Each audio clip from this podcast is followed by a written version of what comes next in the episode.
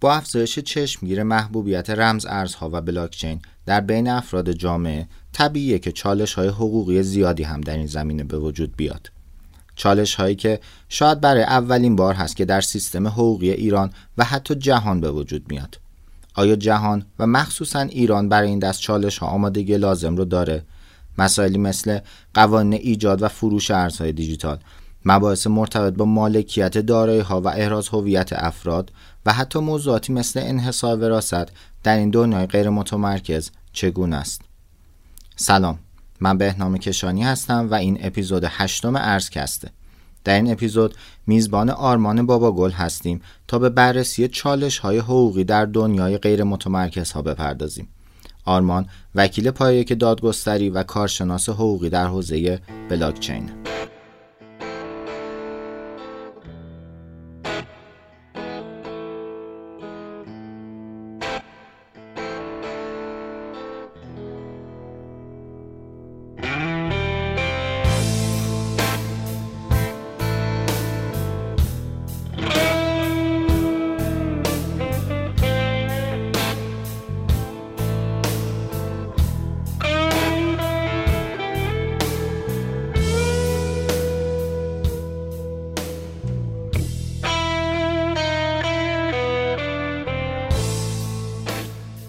پادکست ارزکست یه پادکست از هلدینگ نیکندیشه که قراره توش در مورد مسائل مرتبط با ارزها صحبت کنیم. چه ارزهای دیجیتال چه ارزهای فیات مثل دلار یورو و بقیه ارزهایی که می‌شناسیم. تو هر اپیزود یه مهمون داریم که متخصص اون حوزه است و سعی می‌کنیم از دانش و تجربهش استفاده بکنیم.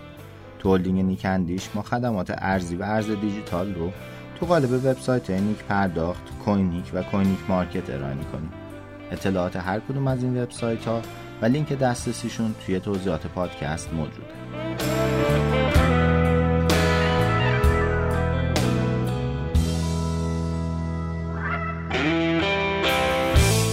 سلام جان بابا گل خیلی خوش اومدین.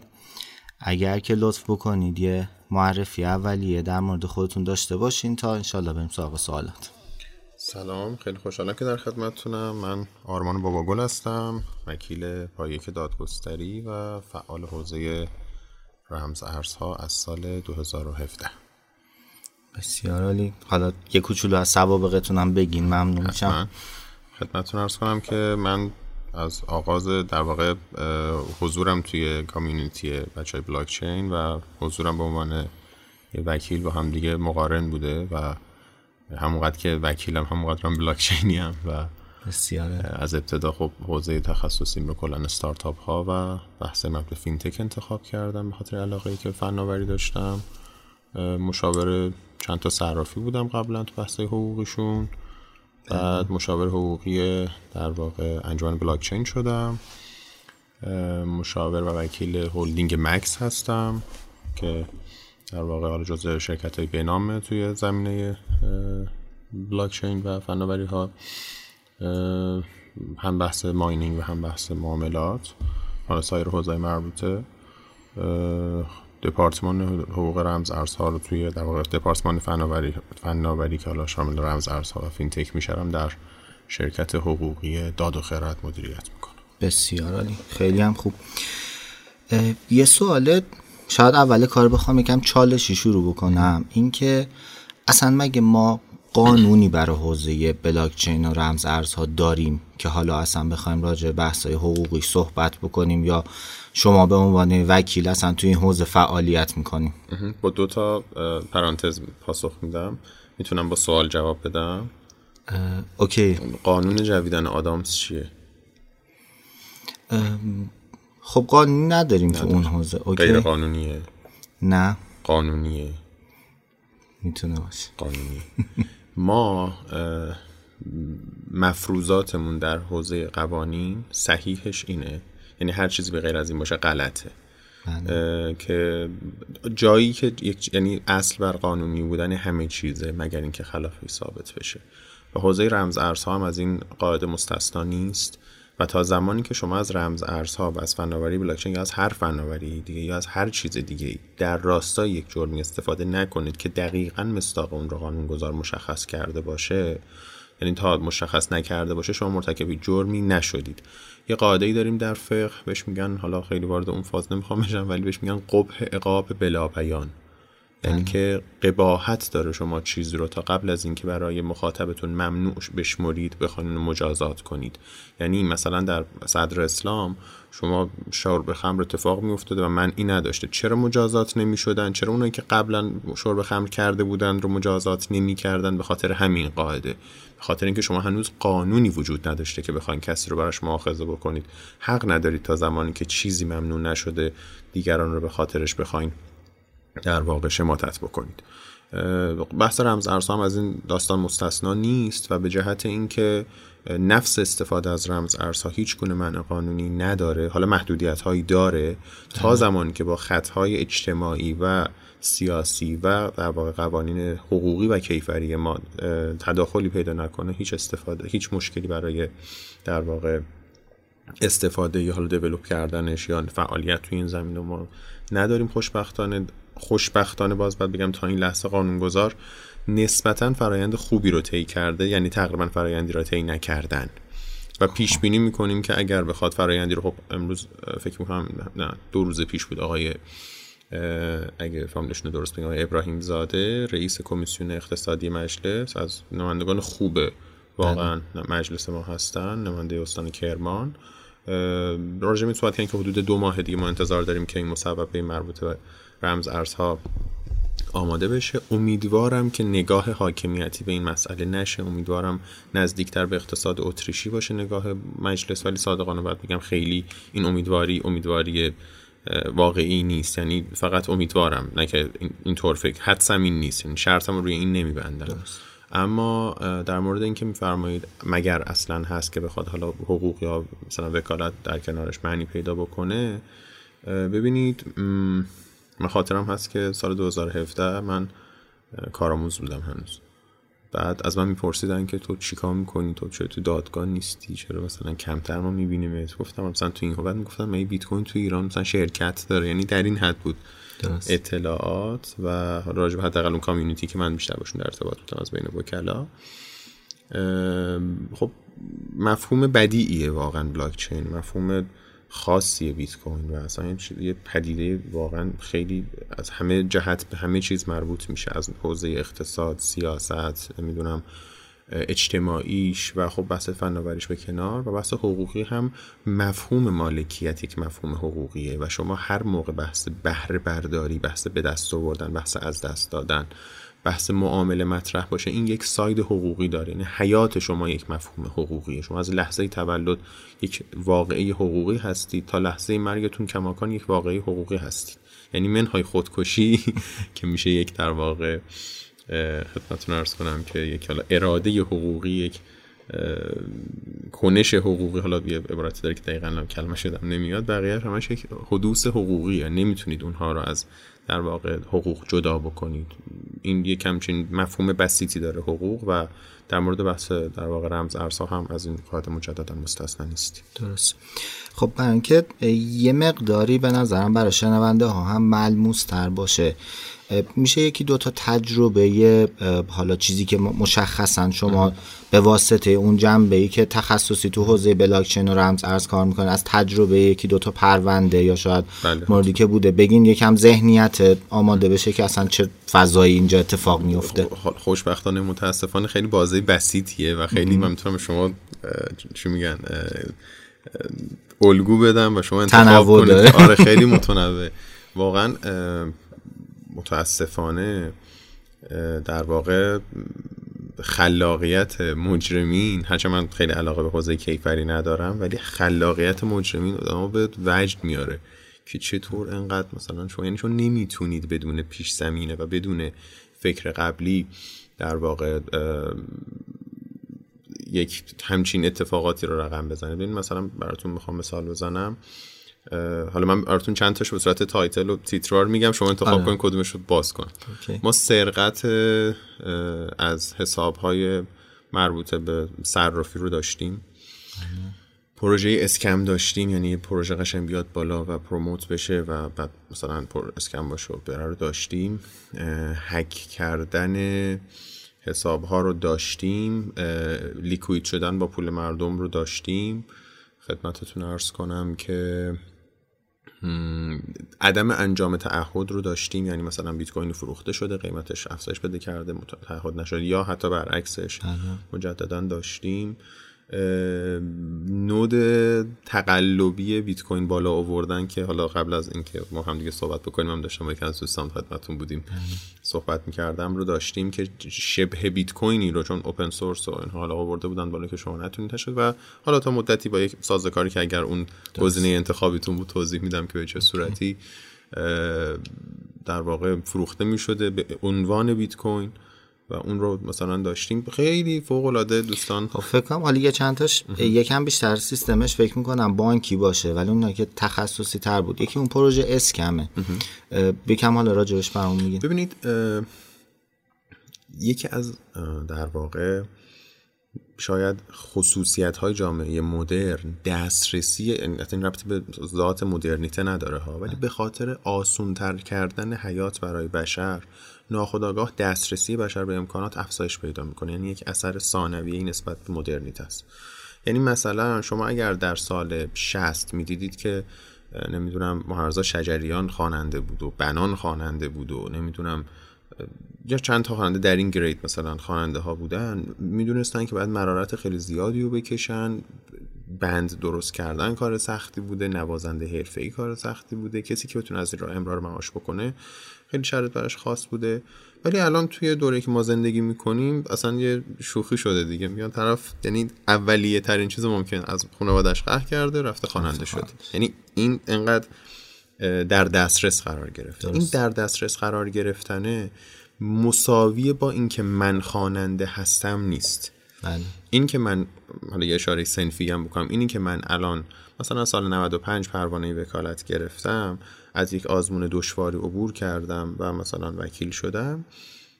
خب این یک معنی داره. این که شما بیاین تعریف وکیل رو عوض بکنید و وارد ساختار این حوزه بشید به عنوان کامرکان حاکمیتی.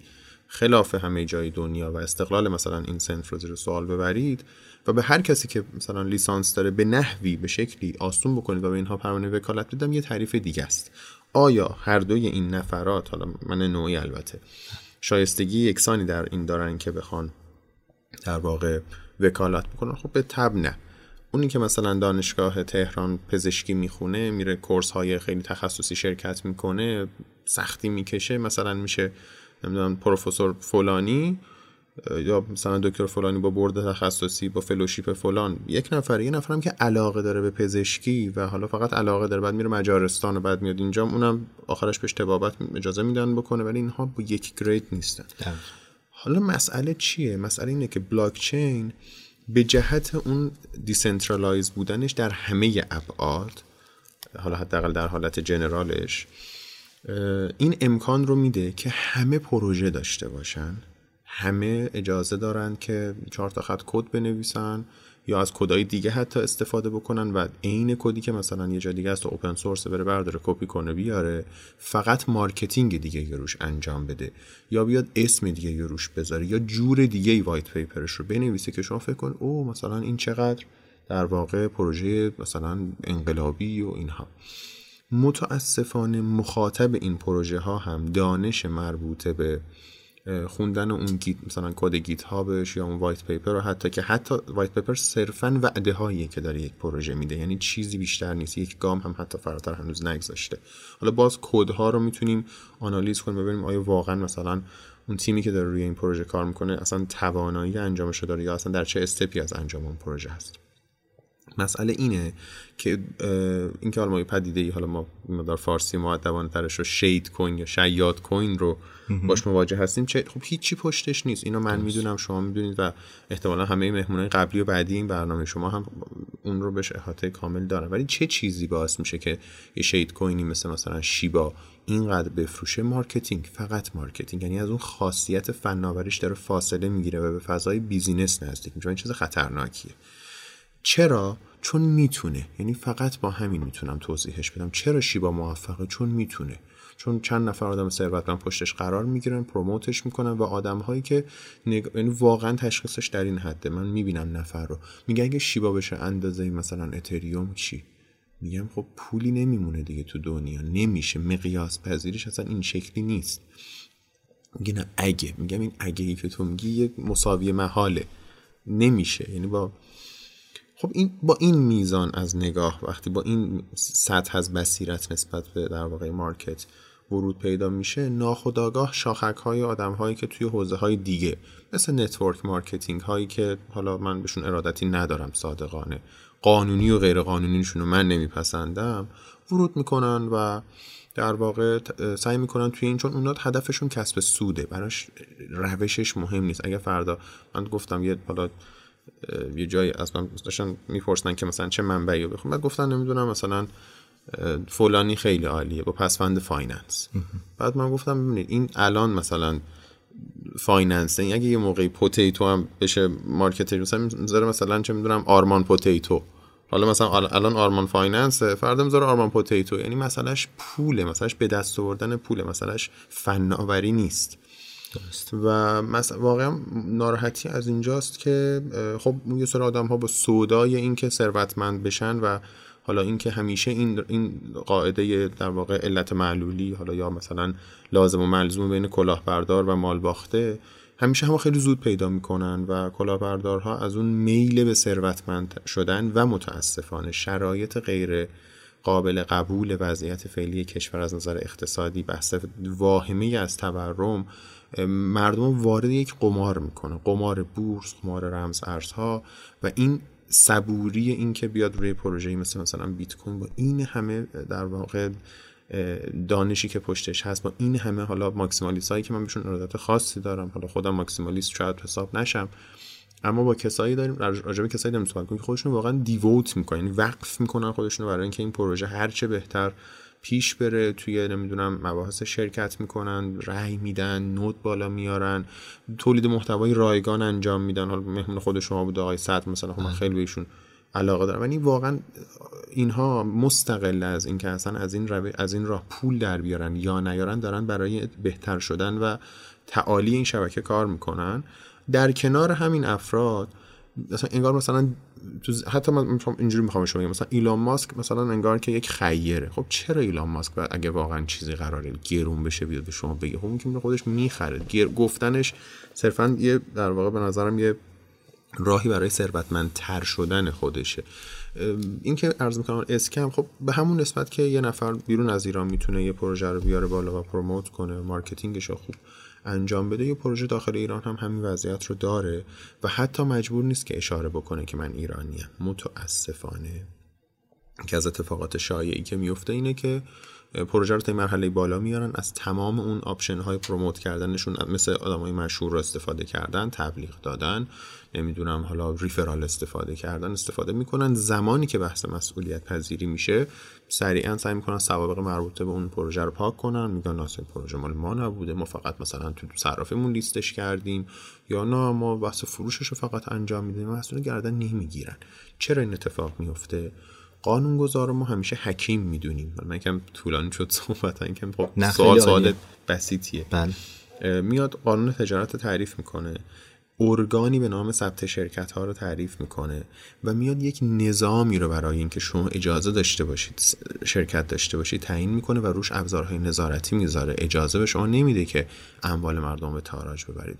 ولی تو داستان این هم داستان خواننده است که عرض کردم. اینجا دیگه هیچ در واقع کلاسیفاید اتفاق نمیفته هیچ سطح گذاری رخ نمیده هیچ تعیین صلاحیتی اتفاق نمیفته و مثلا یه بچه ده ساله می‌تونه پروژه رو بیاره بالا و بعدش هم پول شما رو برداره باشه بره پلیستیشن بخره. یعنی به همین راحتی.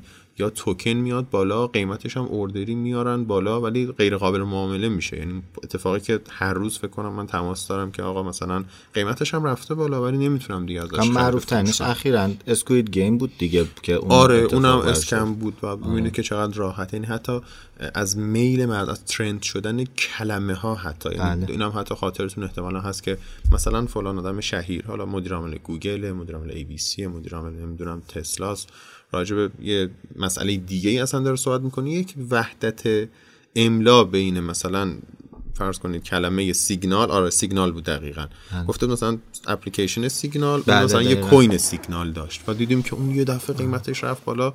یا مثلا حتی فکر کنم راجع به پولکادات بود یا یه پروژه دیگه پولکادات که پروژه خوبیه یا پروژه دیگه ای بود. یه بار مثلا به دروغ اومده بود یکی از یا لایت کوین بود ببخشید. لایت کوین اومده بود. در واقع یکی از در مورد والمارت بود فکر می‌کنم که فکر صحبتی می‌کنم. شد آره که انگار با والمارت. 8 ساعت بله دقیقاً. آقا اصلا اصلا همچین همچین چیزی ما قبول نکردیم؟ و کی گفته؟ یعنی اینجوری می‌تونه قاعده بودن آسیب بده. درست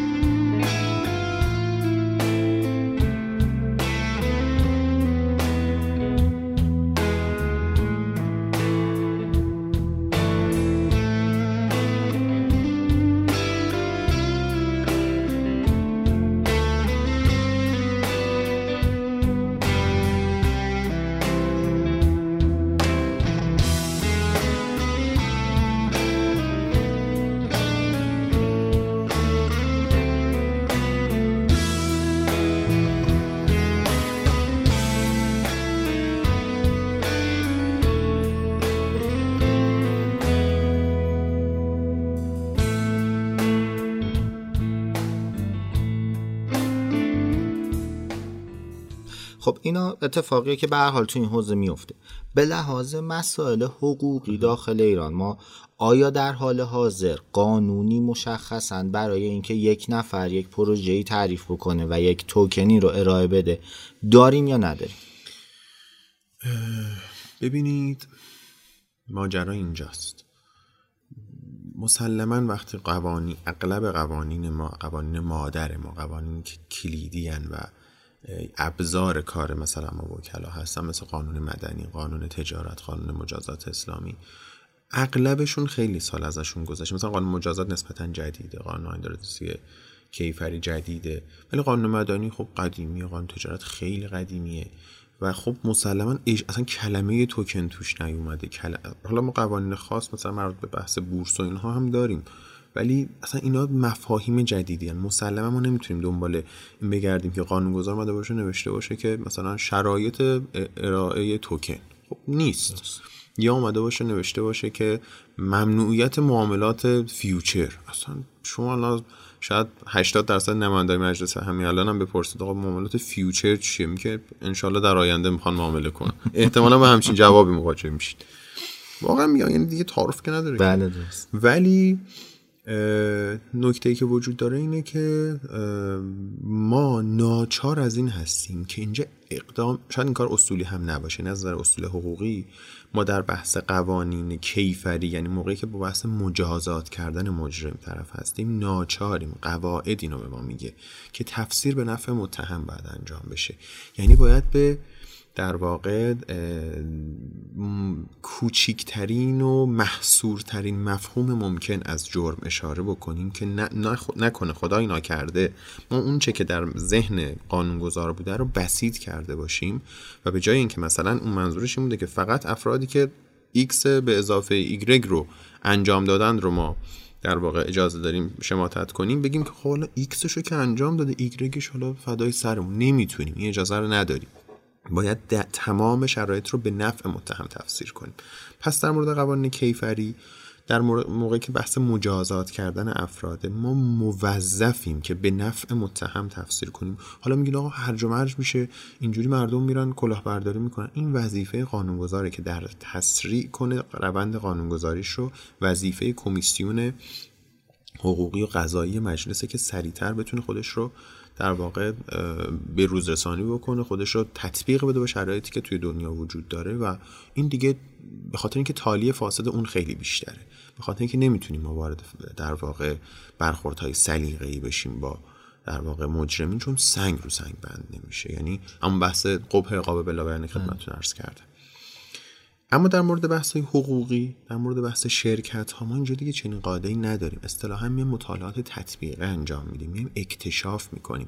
اصطلاح دقیقش اینه که میایم وحدت ملاک می‌گیریم. میگیم همونطور که برای مثال عرض می‌کنم. این که عرض می‌کنم البته مستاق نه کیس استادی داره یعنی نه چنین پرونده ای داشتم نه در در واقع نگاه حاکمیت به این شکل هست. اما میگم به نظرم این اگر چیزی باشه آره اینجوری, اینجوری باید باشه. آره. میگیم چی؟ میگیم وقتی من یک پروژه رو پروموت می‌کنم انگار دارم چیکار می‌کنم؟ انگار دارم یک شرکت رو پذیر نویسی عمومی انجام میدم. انگار در آی سی او که می‌کنم دارم چیکار می‌کنم؟ وقتی پروژه رو میام لیست می‌کنم دارم چیکار می‌کنم؟ انگار دارم در واقع سهمم رو توی بازار بورس عرضه می‌کنم. وقتی آیسو می‌کنم دارم چیکار می‌کنم؟ دارم پذیر نویسی سهام عام انجام میدم. اینا رو میایم نزدیکترین مفاهیم رو بهش پیدا می‌کنیم و بعد اگر خواستیم مثلا مثل پروژه بی آر جی کار نداریم که اخیرا. آره. یه آپدیتی شده و این داستان ها بله. مثلا من, قان... من بازپرس پرونده الان می‌بینم مردم رفتن یه عدد زیادی از این پروژه رو خرید کردن سهامدار این شرکتن انگار و حالا این شرکت حالا یا ورشکست شده یا متضرر شده به هر حال قراره که به حیات حقوقیش خاتمه داده بشه میام نزدیکترین چیز به پایان حیات حقوقی یک شخصیت حقوقی چیه مفهوم ورشکستگی. احسنت. میام در واقع اعمال مربوط ورشکستگی رو میام روش پیاده سازی می‌کنم. آقا کی از این پروژه طلبکاره؟ مثلا من برنامه نویسشم. خیلی خوب برو واسه اونجا. کی به این پروژه بدهکاره؟ آقا مثلا من از اینا پولی که جذب کرده بودن قرض کرده بودم. خیلی خوب تو هم به ما بدهکاری. آقا کی از این پروژه داره؟ آقا مثلا ما ده هزار نفرم رفتیم بیارجی خریدیم. حالا بگذریم از اینکه چه مکافاتی پیدا کردن اینکه کی با چه قیمتی خریده و با چه قیمتی فروخته و ضررش رو بعد چجوری بهش بدیم مثلا ندیم و چقدرش مربوط به اقدام خودشه چقدرش مربوط به اقدام شرکته. و خب این نزدیک دقیق به مفهوم ورشکستگی نیست. اما ناچارن اینجا بعد اقدام به عملیات در واقع نگاه تطبیقی بکنیم شروع کنیم نزدیکترین مفاهیم رو حالا هر کدوم از اینها یک دنیا بحثه. بله. حالا این به این مفهوم نزدیکه اصلا اجازه داریم این کارو بکنیم نداریم. نمی‌دونم باعث ضرر به در واقع سرمایه گذارها می شود نمی شود خیلی در واقع همچین جهان خب من باز یکم سریح تر باز می‌خوام بپرسم. آیا امروزی که ما داریم صحبت می‌کنیم این که من بیام یک توکنی رو ارائه بدم چه به عنوان شخص چه به عنوان شرکت. آیا توی قانون فعلی با همه این مواردی که شما گفتین من مجرم محسوب میشم یا نه؟ یه قانونی داریم. من زیادی از من شنیدن. حفظ شدم بند هی قانون اخلال بند هی ماده یک قانون اخلال در نظام اقتصادی. قانون قانون خیلی بدیه.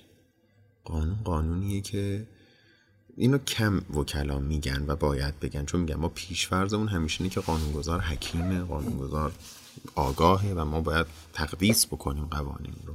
حالا من خیلی با تقدیس اوکی نیستم ولی منظور اینم که یعنی خیلی به محترم میشماریم قوانین رو. و واقعا اگر اعتقاد داریم یه قانونی بده باید بریم تغییرش بدیم. نه که بگیم بده یا اجراش نکنیم. نه قضات چنین اجازه ای دارن که مثلا نه وکلا همچین اصلا امکانی براشون مهیا هست.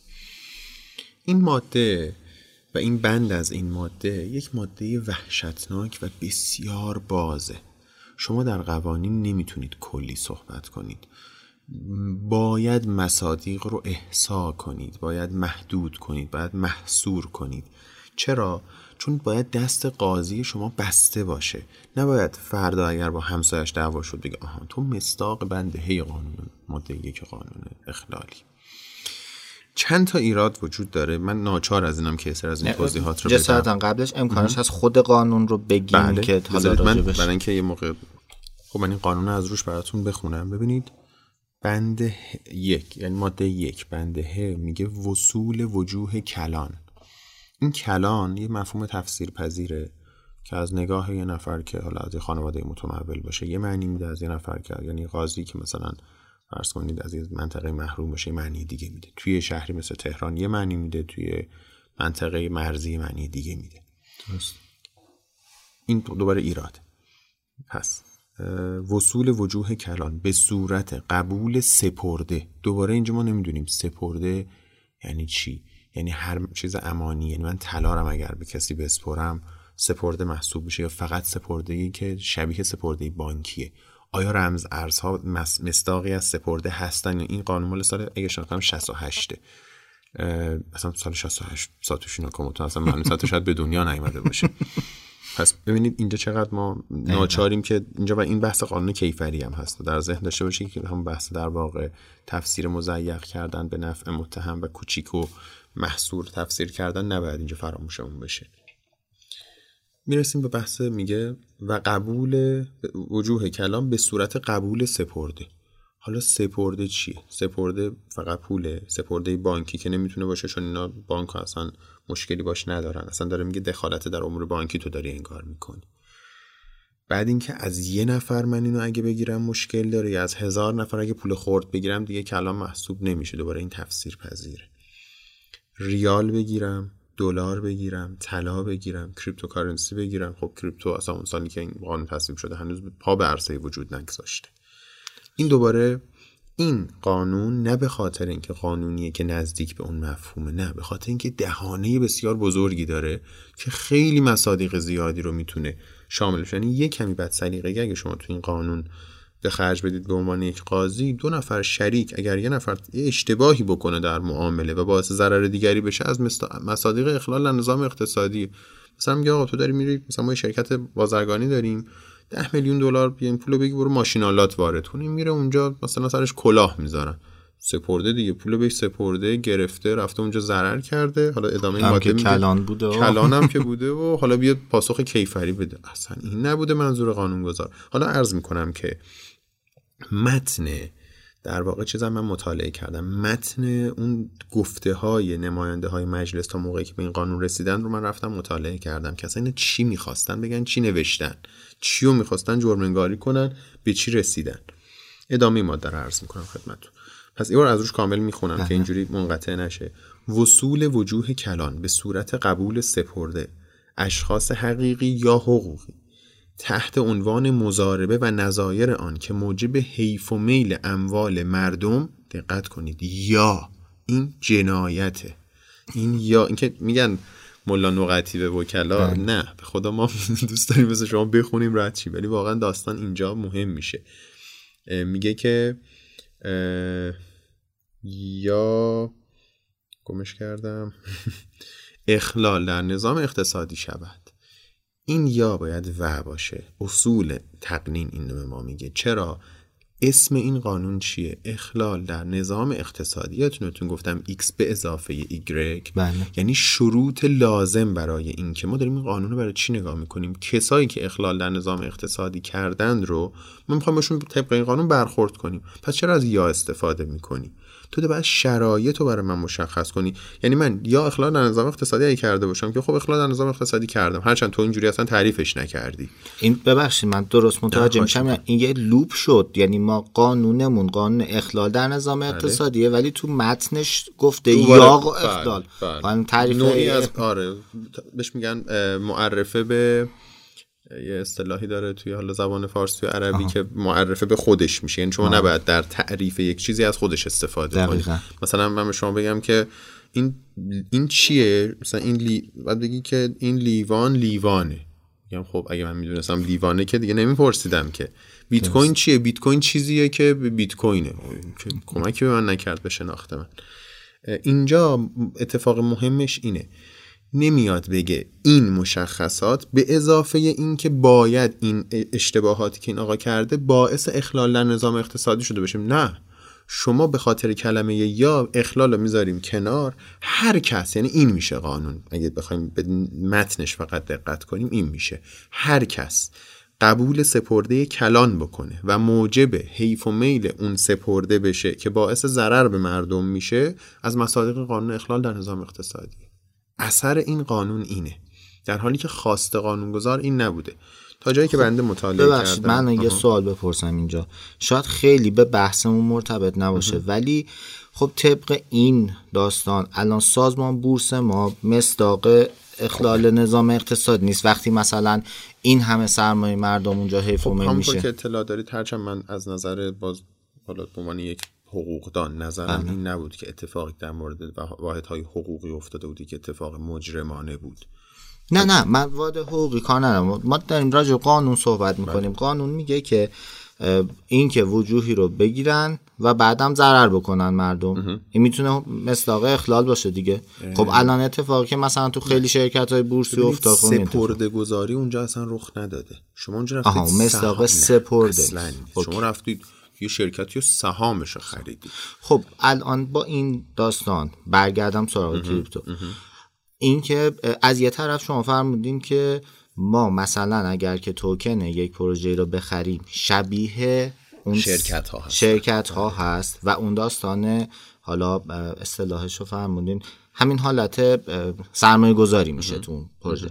از طرفی داریم این رو وصلش می‌کنیم به این قانون اخلال در نظام اقتصادی. خب این به نظرتون به نظر یه ذره تناقضی اینجا هست. کاملا هستم.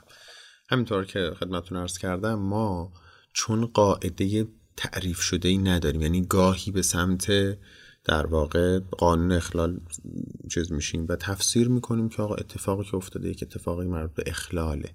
عرض کردم خودم صدر در واقع عرایزم که بحث مربوطه به سپرده اصلا در حالی از اپامه که آیا اصلا خرید توکن سپرده هست یا نیست؟ این سپرده از یا سرمایه گذاری دقیقا. اما نکته چیه؟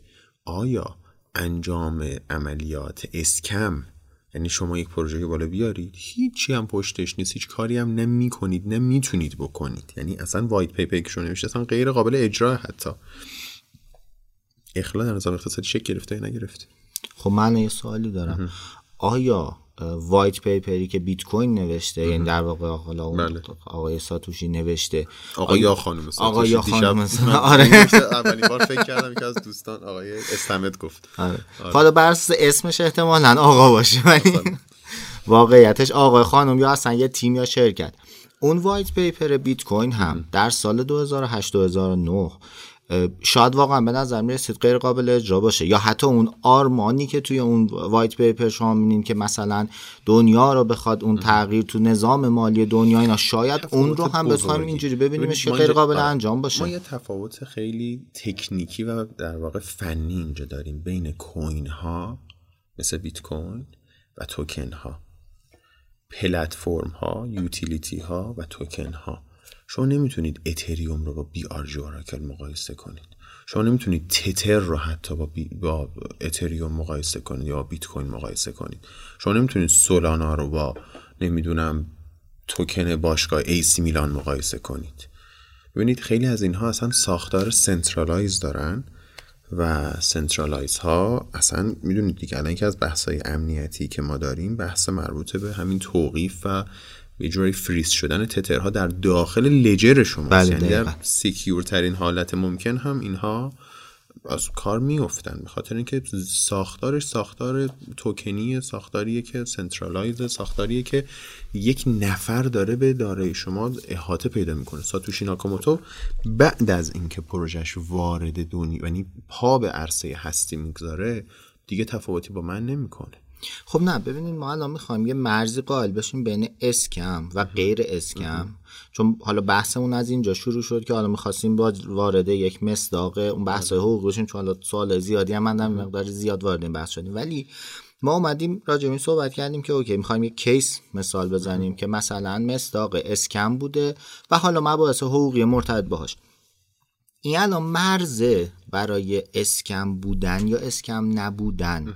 اول چیه؟ خب، یه نکته من خیلی خب که حالا بعد حالا بخوایم اون بحث حقوقیش هم راجع صحبت کنیم. متاسفانه یه, جا... یه مرز شفافی نیست که ما بگیم آها پام از این بذاریم این طرف. اولا این نکته مهمی وجود داره. پروژه هایی که اسکم خطاب میشن یا تگ اسکم از طرف آدم هایی مثل من آدم هایی حالا اسم نمیارم ولی اکیپی که حالا تقریبا هم می‌شناسن ما رو که ما شروع می‌کنیم پروژه که خطرناکن و یه جوری وارنینگ لیست درست بله. می‌کنیم لیست هشدار درست می‌کنیم. ما مؤلفه هایی که مربوطه به scammer رو شناسایی می‌کنیم و مثلا میگیم چی میگیم؟ آقا سود ثابت نشونه اینه که اینها پروژه اون product شما نمی‌تونه یک اتفاق ثابت باشه. این یعنی شما اگه کارخونه تولید شامپو هم داشته باشید خب این قیمت توش کم و زیاد میشه نیروی انسانی ناراحت میشه حقوقش کم و زیاد میشه بیمه هست آتش سوزی هست. هزار مؤلفه هست از کنترل شما خارج. شما چطور می‌تونی سود ثابت رو وعده بدی وقتی نخواهی بدی؟ یا وقتی که تا زمانی بخوای بدی یا یک هدفی غیر از یعنی هدف تشویق و فروش باشه. درسته؟ چون نمی‌خواین به تعهدتون عمل بکنین تعهد دادن کار ساده ایه یه پدر بزرگ فقید بنده یه چیزی میگم وقتی می‌خوای پول قرض بدی اون کسی که شروع می‌کنه راجع به ریت حالا نزول خور نبودم از اون که راجع مثلا ریتش با تو چونه می‌زنه راجع به زمان باز پرداختش با تو چونه می‌زنه این آدم می‌خواد پس بده.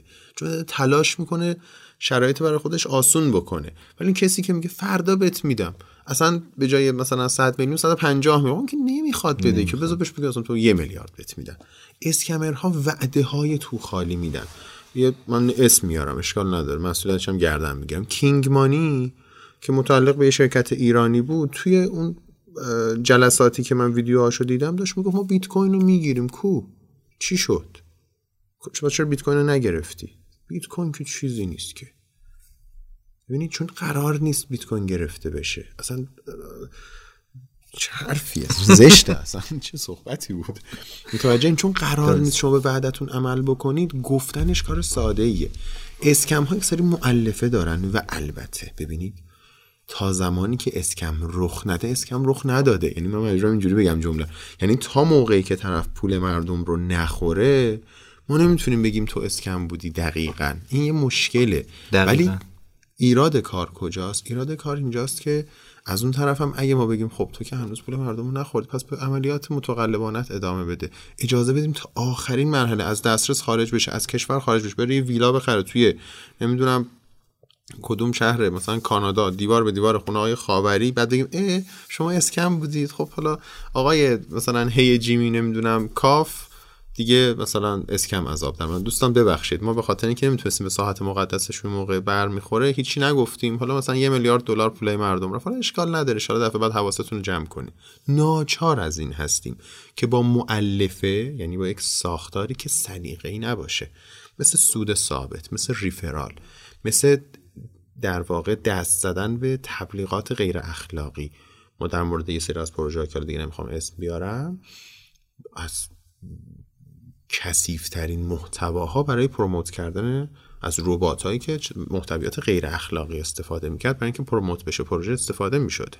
یعنی به هیچ قاعده اخلاقی در واقع متصل نیست و فقط این بحث اینه که این پول جذب بشه و بعد نابود میشن مردم.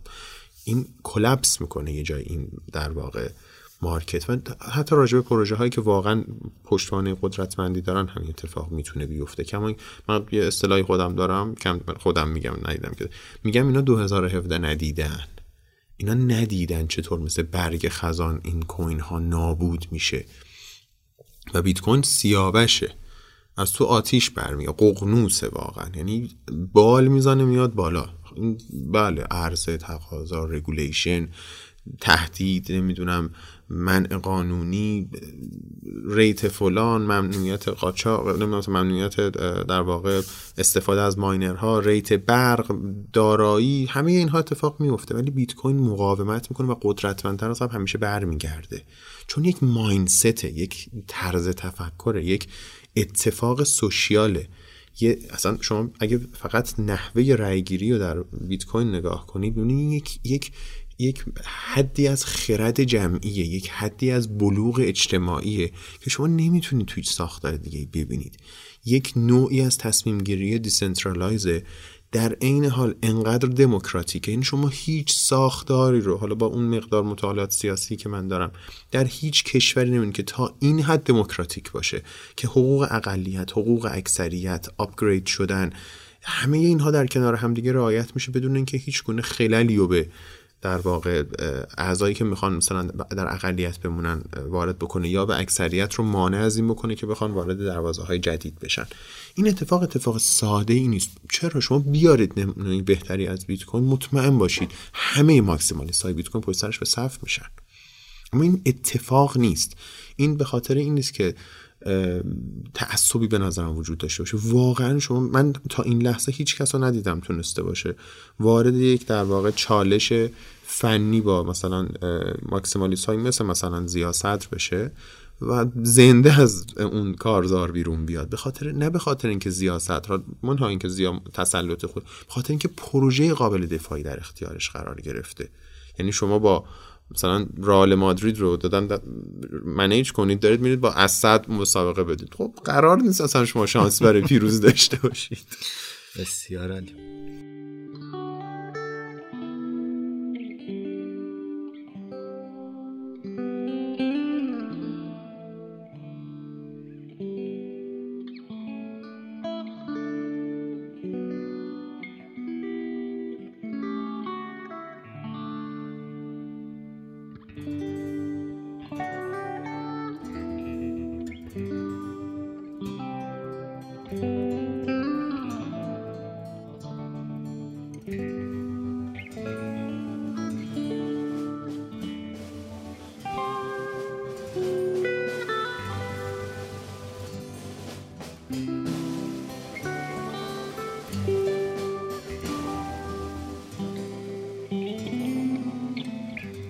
من اگر اجازه بدین می‌خوام اصرار بکنم رو سوالم و دوباره برگردم به این که چون من حقیقتا متوجه نشدم اینکه بالاخره من اگر به عنوان یک شخص الان بیام و یک توکنی رو ارائه بدم در حال حاضر در کشور ایران صرف این که من یک توکن دارم ارائه میدم آیا مجرم هستم یا نیستم؟ Yes no question. آره. نه. نفس tokenize کردن چون اصلا الزاما شما ممکنه ژتون دانشگاهتون رو tokenize کنید پس ما مشکلی با اون نداریم. اگر منتج به جذب سرمایه جمعی بشه نیازمند مجوزه. اگر شما این مجوز رو نگیرید قانونگذار شما رو بازم مجرم نمی‌دونه. ببینید اینجا. حالا بین این نگرفتن مجوز یعنی شما خیلی از کارها هست که بدون مثلا میگم ماینینگ بدون مجوز جرم نیست. درسته؟ ولی وزارت صنایع اداره برق وزارت نیرو تعذیرات که هم مثلا وزارت دادگستری باشه با شما برخورد می‌کنه. نه به عنوان یک مجرم به عنوان یک متخلف. شما داری تخلف می‌کنه. آقا چرا مجوز نداری؟ جلوی فعالیت شما رو می‌گیره. نمیاد شما رو زندان. مثل کسی که مثلا فرض کنیم که یه مغازه باز بکنه بدون بدون اینکه پروانه کسب نداره. تعذیرات به عنوان یک نهاد نقضایی به عنوان یک نهادی که ساختار دولتی داره شما می‌دونید تعذیرات زیر مجموعه قوه مجری است نه قضاییه. میاد پلم می‌کنه شما رو. نمیبرتتون زندان. درست شد؟ اینجا جلوی فعالیت شما گرفته میشه. من به شما میده. به شما سرویس بانکی نمیده. درگاه پرداخت نمیده. نمی‌دونم بیمه برات رد نمی‌ذاره رد کنی. ثبتت نمی‌کنه. موضوع شرکتت قرارش نمیده. حمایتت نمی‌کنه. اما الزاما به معنی اینکه تو داری مجرم میشی نیست ولی یه sign ه. یعنی تو داری اخطار میدی. ببین این اگه کارش حرف نداره چرا نمیاد قانونی عمل کنه؟ چرا نمیره sandbox ثبت کنه؟ چرا نمیره توی فرابورس؟ چرا نمیره قانون اصلا لایحه بده بگه آقا اینو قانونی کنی؟ ETF من می‌خوام ETP من می‌خوام. ببین یه نمونه براتون بگم. امیدوارم راضی باشن. حالا از اینکه اسمشون میگم چون چیز بدی نمی‌خوام بگم چیز خوب می‌خوام بگم. آقای میزانی توی کشور ایران دوست داشت ETP داشته باشه ETF داشته باشه نتونست. یعنی یا شرایط مهیا نداشت رفت سوئیس این کارو کرد. آقا من اصلا کار ندارم ایشون موفق هست یا نیست. به هیچ چی کاری ندارم. ایشون موافقین زیادی داره مخالفین زیادی هم داره. ولی گواه این که اسکمر نیستش چی بود؟ رفت یه جایی که رگوله بود یه جایی رفت رگوله کرد در واقع. یعنی رفتید ساختار سوئیس ساختار یه جورای یوزر فرندلیه یه مقدار میزبان خوبیه. رفت این ساختار اونجا ایجاد کرد. یعنی این اینقدر ویلینگش اینقدر خواستنش شفاف و مثلا بلند بود اینقدر فریاد این که آقا من اسکمر نیستم و بلند و رسازد. که رفت این ساختار در یک فضای قانونی انجام داد. خب من یه سوال دارم. حالا اینجا من مشخصا راجع به شخص و آقای میزان نمی‌خوام صحبت بکنم. ولی فرض کنید من فردا روز میرم همون سوئیس یا هر کشوری که بله. رگوله هست یک پروژه رو میارم بالا. ممکنه خیلی چیزاشم درست باشه. تحت قوانین اون کشور اوکی باشه. مخاطبم رو تارگت می‌کنم تو ایران. ایران. کاری که خیلی هم اتفاق افتاد دقیقا. مخاطبم رو اینجا تارگت می‌کنم و بعد اگرم اتفاقی بیفته به خاطر شرط تحریم و غیره کار برای ایرانی دستش به بله. جایی بند نیست. آیا این اتفاق داره میفته و این خطرناک نیست؟ خیلی خطرناکه. Unique Finance که از حالا ربط به crypto مستقیما نداره. بعدا یه مقدار استفاده از crypto برای پرداخته در واقع اون حالا نمی‌دونم سودی که به افراد میدن کرد. ولی Unique Finance که از همین مصادیقه. ما خیلی مشکلات داریم برای دستیابی به اون نفرات برای بحث استرداد مجرم. ما قراردادهای خوبی نداریم. یه سری معاهده هایی وجود داره از نظر بین المللی که کشورها میان با هم میبندن. میگه اگر مثلا مجرم کانادایی اومد توی ایران ایران تو من پس بده. منم مجرم ایرانی اومد کانادا من به تو پس میگن استرداد مجرم. این ضعف رو ما داریم. اینترپل الان سالی مدتی مدتیه که با ما دیگه اون همکاری قبل نمی‌کنه. ببخشید یه سوالی می‌تونم وسط پرسم چون شما رفتین سمت مجرم من بله. می‌خوام اینجوری بپرسم. من اصلا مال باخته چیه؟ آره و اینکه طبق قوانین اونجا هم شاید من مجرم نشم. یعنی چی؟ من میام یه اصلا صرافی می‌زنم. میام توی کشور خارجی صرافی می‌زنم. کار برای ایرانی هم می‌گیرم. بعد یه روزم همه حساباشونو بلوکه می‌کنم میگم شما تحریمین من نمی‌تونم پولتون رو پس بدم. همینطور هم هست. همینطور هم هست. این اتفاق 2018 یا 17 برای صرافی بیترکس افتاد توی امریکا بله. توی نوادا. و خود منم یکی از نفرات مذاکره کننده و حالا برسه مربوطه به حالا گرفتن تیم حقوقی و توی امریکا من صحبت کردم که از دوستانم بودن اونجا شرکت تریکرانز باشون داشتیم پیش می‌رفتیم. خوشبختانه خلاقیت ایرانی اینجا جلوتر از در واقع خلاقیت امریکایی عمل کرده با جعل عنوان و این چیزا ایرانی موفق شدن داره ایشون عمدتا خارج کنن ولی واقعیت اینه که بله یکی از نگرانی های ما از این که اصرار می‌کنیم توی صرافی های غیر امن نرید. اگر می‌بینید پروسه KYC صرافی هایی مثل کوینکس آسونه راحت دور می‌خوره فکر نکنید نمی‌دونه IP شماست. خیلی اوقات آگاهن و بهونه هاشون برای اینکه از این فضا خارج بشن خیلی زیاده. اونها اینکه مثلا مثلا میگن که من دیدم مثلا میگن که چرا Binance ایرانی ها Binance اصلا تصمیم گیرنده نیست. Binance خودش معلول اراده ش... کشورشه کشورش معلول اراده FATF یعنی این قوانین بین المللی هن که شرط برای کشورها و شرکت ها اینا با سلسله مراتب تعیین می‌کنن. در مورد شرکت هایی هم که میان مثلا پول می‌گیرن برای میگن مثلا ما براتون trade می‌کنیم. میگه ما بهتون سود ثابت میدیم. حتی میگن staking انجام میدیم. ولی خب staking حالا آره انجام میدیم. اینا همش در واقع ممکنه و بعدش پول شما یعنی هر موقع شما از hot wallet ها استفاده بکنید باید این فرضیه هم برای خودتون بدونید که ممکنه پولتون رو نده. حالا یه شرکتی میشه بایننس که شما می‌دید انقدر گردش مالی زیاده که نیازی به این اندک پول من نداره. یا بالاخره نفرش مشخصه شرکتش مشخصه اعتبارش مشخصه. این به خودتون میگید که این مثل بانکه. بانک هم می‌تونه پول من بهم نده. ولی نمیصرفه براش چون اعتباری ارزشمندتر از دارایی من. این داستانی که میفرمایید کاملا نگرانی نگرانی به جایی اتفاق هم می‌تونه بیفته و متاسفانه ساپورت بین المللی ما خیلی من خودم خب ما یه شرکت حقوقی و توی لندن و دارم توی سوئیس باش طرف قرار دادیم. این کار واسه ما می‌کنن. یعنی کسایی که خیلی از زیاد ما دارایی ایرانی هایی که توی صرفی دیگه بودن رو رفتیم پیگیری کردیم. خوشبختانه تونستیم آزاد کنیم. ولی کار دشواری همیشه اتفاق نمیفته صرافی به صرافی فرق می‌کنه. نفر به نفر فرق می‌کنه. و حقیقتا قوانین قوانینی نیست که به نفع ما باشه. و یه نکته ای که واقعا اینجا وجود داره اینه که همین تپروت که دیروز آپگرید شد در واقع بیت کوین که آپگرید شد به تپروت یکی از مسائلش همینه که ما اینجا یک حمایت بهتری از من ایرانی شد توسط بیت کوین به نسبت قبل. چطور؟ به لحاظ حقوقیش به لحاظ حقوقی نه به لحاظ فناوری من اینجوری الان از privacy بالاتری برای مخفی شدن به عنوان یک ایرانی چون توی آمریکایی توی سیاستمدار اروپایی توی FATF یا هر لعنتی دیگه که هستی تو داری حق منو از یه چیز کاملا decentralize از یک از یک موهبت سلب می‌کنی به خاطر اینکه با حاکمیت من مشکل داری و من اصلا برام مهم نیست که تو حاکمیت من راجع به چی فکر می‌کنی و یکی از ایدئولوژی هایی که در بیت کوین هستن و اصلا در decentralize بودن این فناوری نه فقط بیت کوین زیباست اینه که فرامرزیه. یعنی دیگه به ملیت و نژاد و جنسیت و سن و اینا ارتباطی نداره. من به عنوان یک انسان مثل یک حق انسانیه. حق دارا شدن و حق معامله کردن با همه ملیت ها رو دارم. اینی که شما دوتا کشور نمی‌خواین با هم کار کنین به من ربطی نداره. من می‌خوام با دیوید گیلمور اصلا براش تولدش براش می‌خوام چه می‌دونم 100 دلار براش بیت کوین بفرستم. به تو چه؟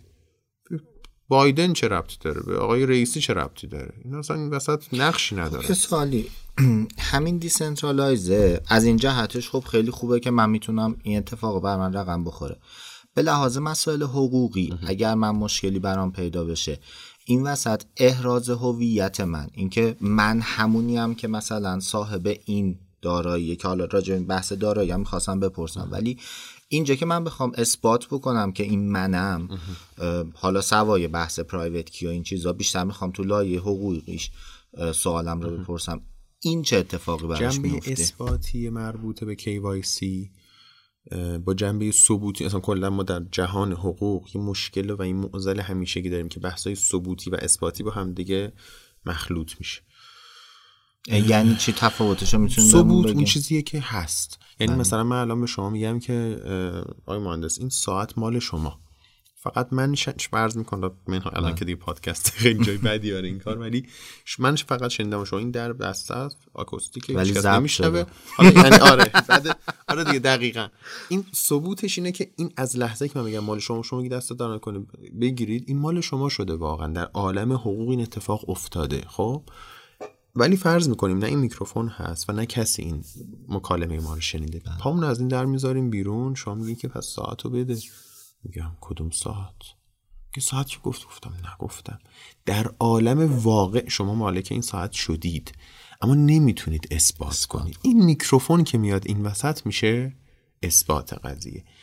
ما به هر در واقع ریسمان محکم و پوسیده چنگ می‌زنیم تا بتونیم اونچه که بهش معتقد هستیم رو در دادگاه اثبات بکنیم. حالا بگذاریم از اینکه در سیستم رومی ژرمن و کاملا اینجا خیلی تفاوت زیادی وجود داره. یعنی در سیستم رومی ژرمن این تناب ها خیلی محدودترن و در سیستم کاملا مثل کشور مثل امریکا، انگلیس، کانادا، استرالیا اینها خیلی دستشون بازتره برای نحوه اثبات. حالا من اجازه دارم که اگر مثلا می‌تونم ترانزکشن هام رو نشون بدم proof کنم که ببین مثلا آقای شرکت مثلا نمی‌دونم Binance ببین من یه بیت کوین با این transaction زدم اینم ledger م اینم آدرس مبدأم الانم زدم به همین آدرس 5 تا transaction م با این زدم اینم IP اون جایی که باش متصل شدم اینم ایمیلی که باش sign کردم و اینکه بهش دسترسی داشتم. اما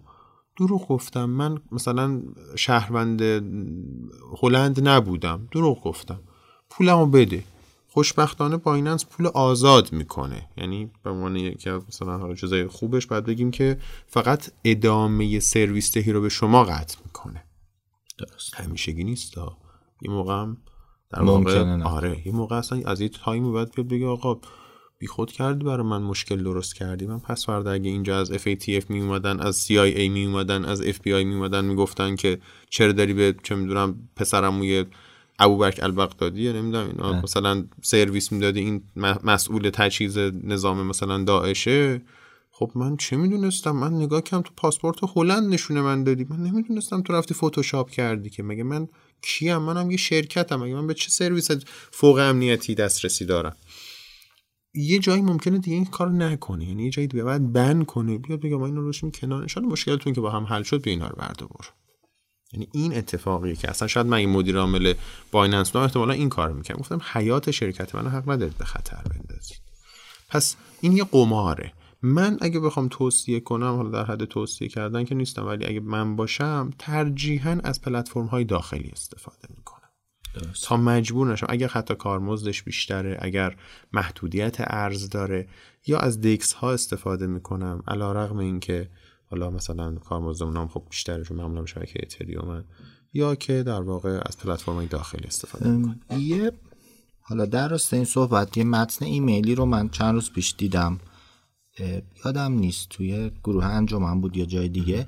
که یه ایمیلی زده بودن یکی از استخرهای ماینینگ به یکی از حالا ماینرها که ما نمی‌تونیم دیگه سرویس بدیم و احتمالا باید آره آی پیتون ایرانیه و باید تا مثلا فلان تاریخ باید تخلیه بکنیم هر چیزی که دارین دارایتون بعد خب این باز دوباره حال نمی‌خوام خیلی وارد بحث فنیش بشم ولی باز به لحاظ حقوقی می‌تونن این کارو بکنن و حتی اگر که باز بیاد و مثلا حتی بلاک بکنه اوکیه؟ یعنی امکانش هست مسئله اینه که اصلا قابلیت بلاک کردن معنی نمیده واسه بیت کوین. شما می‌تونید اینها رو نپذیرید. یعنی بلاک نمیشه. یعنی, یعنی جابجاییش روی شبکه رو نمی‌تونه بگیره. همین که تفاوت تتر و بیت کوینه. همینه که دیسنترالایز بودن به معنی واقعی با اینکه روی یک شبکه دیسنترالایز جابجا شده ببخشید جسد مشخصا راجع به مثلا استخر را داریم صحبت می‌کنم الان چه اتفاقی می‌کنه. ببینید استخر اصلا یک م... من ناچارم وارد بحث فنی میشم. استخر اصلا یک مسئله ضروری برای ماینینگ نیست. نه شما احتمالا آره. می‌دونید. یک کارکردی شبیه بحث بیمه داره. یعنی شما احتمالات رو میاین شیر می‌کنید. چون ممکنه یه دستگاه ماینر تو تمام حیات مثلا پنج سالش یه دونه بیت کوین نتونه پیدا کنه. اون بلاک رو نتونه شکار کنه. ممکنه هم یه ماینر انقدر خوششانس باشه دو تا بلاک رو چیز کنه ماین کنه. یعنی این اتفاق دیگه. بله برای اینکه ماینرها به یک درآمد جاری برسن میان همشون رو توانشون رو در یک استخر منعکس می‌کنن. اون فیدبک و اون در واقع بلاک هایی که توی اون پول توی اون استخر در واقع چیز میشه رو استخراج میشه رو بین اینها شیر می‌کنن. یه فی استخرمون استخر بر میداره. این اصلا محدودیتی رو اولا که ما استخر داخلی الان داریم حالا نمی‌دونم تو چه استپیه ولی به زودی می‌دونم که قابلیت بهره برداری داره. بعد اینکه پس این هیچ لطمه یه چیزی خیلی حساسی به اون نمی‌ذاره. نه هاتش نیکال از استخلی که احتمالا خیلی مقیاس بزرگ داشته مقیاس یکم استخلی که مقیاس کوچیکتری داشته می‌رسیم. یعنی این چیز خیلی اوکی. مهمی به نظرم نیست که بخوایم نگرانش باشه خب بسیار. یه سوالی که خیلی برای دوستان وجود داره. حالا ما یه اپیزود اپیزودم ها حالا با مدیر مالی مجموعه نیکندیش داشتیم راجع این موضوع. ولی باز می‌خوام احتمالا شما تو این زمینه هم بهش برخورد کردین. رو بحث قوانین مالیاتیه چه تو ایران چه خارج از ایران. الان قوانین رو بحثای مالیاتی روی ارزهای دیجیتال کسب سود از این حوزه به چه صورت هست؟ میگم حالا هم توی دنیا الان چه قوانینی هست ایران اول ایران. بگم. تا زمانی که همون داستان دوباره قبه اقابه بلا اینجا به درد ما می‌خوره. کلا چیز خوبیه خیلی. فکرم تو کاوره این اپیزود بزنی آره آره. آره مثلا قبه اقابه بلا و بیت کوین. مثلا مثلا چیزم بذاریم. مثلا مثلا نسخه بعدی تپروت مثلا آره. راجع قبه اقابه بلا ببینید تا زمانی که شما رمز ارز رو به عنوان یک دارایی اصلا شناسایی نکنید حق ندارید در مورد مالیات باشه در موردش صحبت کنید حتی. شما تو کدوم قانون راجع به شما مثلا روی نون خب توی کدوم قسمتش مالیات میگین اونجا که نانوا به شما مثلا نون میده رو طلا اینا رو عنوان دارایی شما شناسایی کردید. تا زمانی که منو به رسمیت نشناسید به همون نسبت که شما منو به رسمیت نمی‌شناسید منو شما به رسمیت نمی‌شناسید. شما هیچ وقت نمی‌تونی بری توی دادگاه به قاضی آقای قاضی ببخشید. این آقای مثلا علی آقا اومد پریروز از من پنج تا بطری مشروب خرید پولش نمیده. یکم چپ چپ بهت نگاه می‌کنه میگه خوبی؟ انگار بطری شیشم خودت خوردی اومدی دادگاه. چی میگی؟ برو بیرون. چرا؟ چون تو رسمیت ندادی به مشروبات الکلی. نمی‌تونی بیای بری بگی آقا ما با فلانی نشستیم پوکر بازی کردیم. من all-in کردم اون call کرد من بردم اون باخت الان پولمو نمیده. یعنی چی آقا؟ بیخود کردی قمار کردی؟ ببینین اینجوریه. حالا من برم بگم که آقا بیا این پول مثلا چقدر بیت کوین سود کردی چند بیت کوین خریدی؟ من 3000 دلار. کی خریدی وقتی 3000 دلار؟ الان چقدره؟ 65000 دلار. ای آفرین چقدر سود کردی. خب الان بیا بده. ای؟ شما کجا بودی اون موقع؟ چه سرویسی به من دادی؟ چه خدماتی به من دادی؟ درگاه در اختیار من گذاشتی؟ نمی‌دونم منو به رسمیت شناختی اجازه پرداخت مالی بهم دادی. منو به عنوان دارایی شرکت ارزیابی کردی. کجا به من چه سرویسی دادی که امروز از من مالیات می‌خوای؟ باید اول منو به رسمیت بشناسی. منو به عنوان یک دارایی شناسایی بکنی. اون موقع می‌تونی این کار بکنی. الان تنها جایی که ما بحث شناسایی به عنوان دارایی داریم در بحث ماینینگ. هنوز در مورد خود پلتفرم ها یعنی مثلا من اسم صرافی ها نمیارم خدا که تبلیغ نشه. حالا خدا که چیز بدی نیست ولی آره. مثلا صرافی X فرض کنید روزی 5 میلیون تومان درآمد داره. بعد من برم که آقا بده ای آقا موقعی من بودم بهت گفتم من نیاز به مجوز فعالیت دارم بهم درگاه نمیدن نمی‌تونم تو موضوع شرکتم اینو بنویسم کجا بودی شما؟ الان به تحت چون؟ من کد اقتصادی نمی‌تونم بگیرم. چرا؟ چون تو موضوع شرکت من تعریف نکردی. الان برم کد اقتصادی بگیرم خب من بدون کد اقتصادی نمی‌تونم مالیات بدم. پرونده برای من تشکیل نمیشه. پس به خاطر اینکه شما خودت هنوز زمینه دریافت مالیات رو ایجاد نکردی ما اصلا نمی‌تونیم راجبش حرف بزنیم. یعنی من حداقل این صلاحیت ندارم. خب رو بحث مالیات بر درآمد افراد چطور؟ یعنی من مثلا اومدم تو صرافی X یه زمانی بیت کوین خریدم قیمتش رفته بالا فروختم و الان یه آره. پولی میاد تو حساب درست. من این الان این, مالیات بر دارایی شماست نه درآمد شما. یعنی مسئله اینه. شما طلایی هم که توی گاف صندوق دارید داره هر روز به خاطر تورم گرون تر میشه. چقدر بهش مالیات تعلق می‌گیره؟ هیچ. چون شما معامله باش نکردید. زمانی که اینو شما میفروشید پولش میاد توی حسابتون احتمال داره به خاطر دارایی شما که مبلغ قابل توجهی شما مالیات بپردازید. مالیات بر درآمد تعریف نمیشه خب الان این مالیات بر دارایی رو ما داریم؟ من قبلا دارایی زیاد بهش احاطه ندارم واقعا. توی دنیا هم توی دنیا یکم ساختارش عجیبه. اونا که حداقل من می‌دونم توی آلمان رو یکم می‌دونم امریکا رو می‌دونم. امریکا که خیلی عجیبه. تا جایی که من می‌دونم که تقریبا مطمئنم درسته اینجوری که شما اگه بخرید یک سال نگه دارید یه مالیات خیلی اندکی اگه سود بکنید نسبت به اون سودتون بهتون تعلق می‌گیره. ولی اگه بخرید و مثلا زیر یک ماهی همچین چیزی مثلا بفروشید یه مالیات عجیبی باید بپردازید. یعنی انگار یه سیاست تشویق برای هولدراست. خیلی عجیبه. نمی‌دونم واقعا چی پشته مثلا مایندست این نمی‌دونم چیه.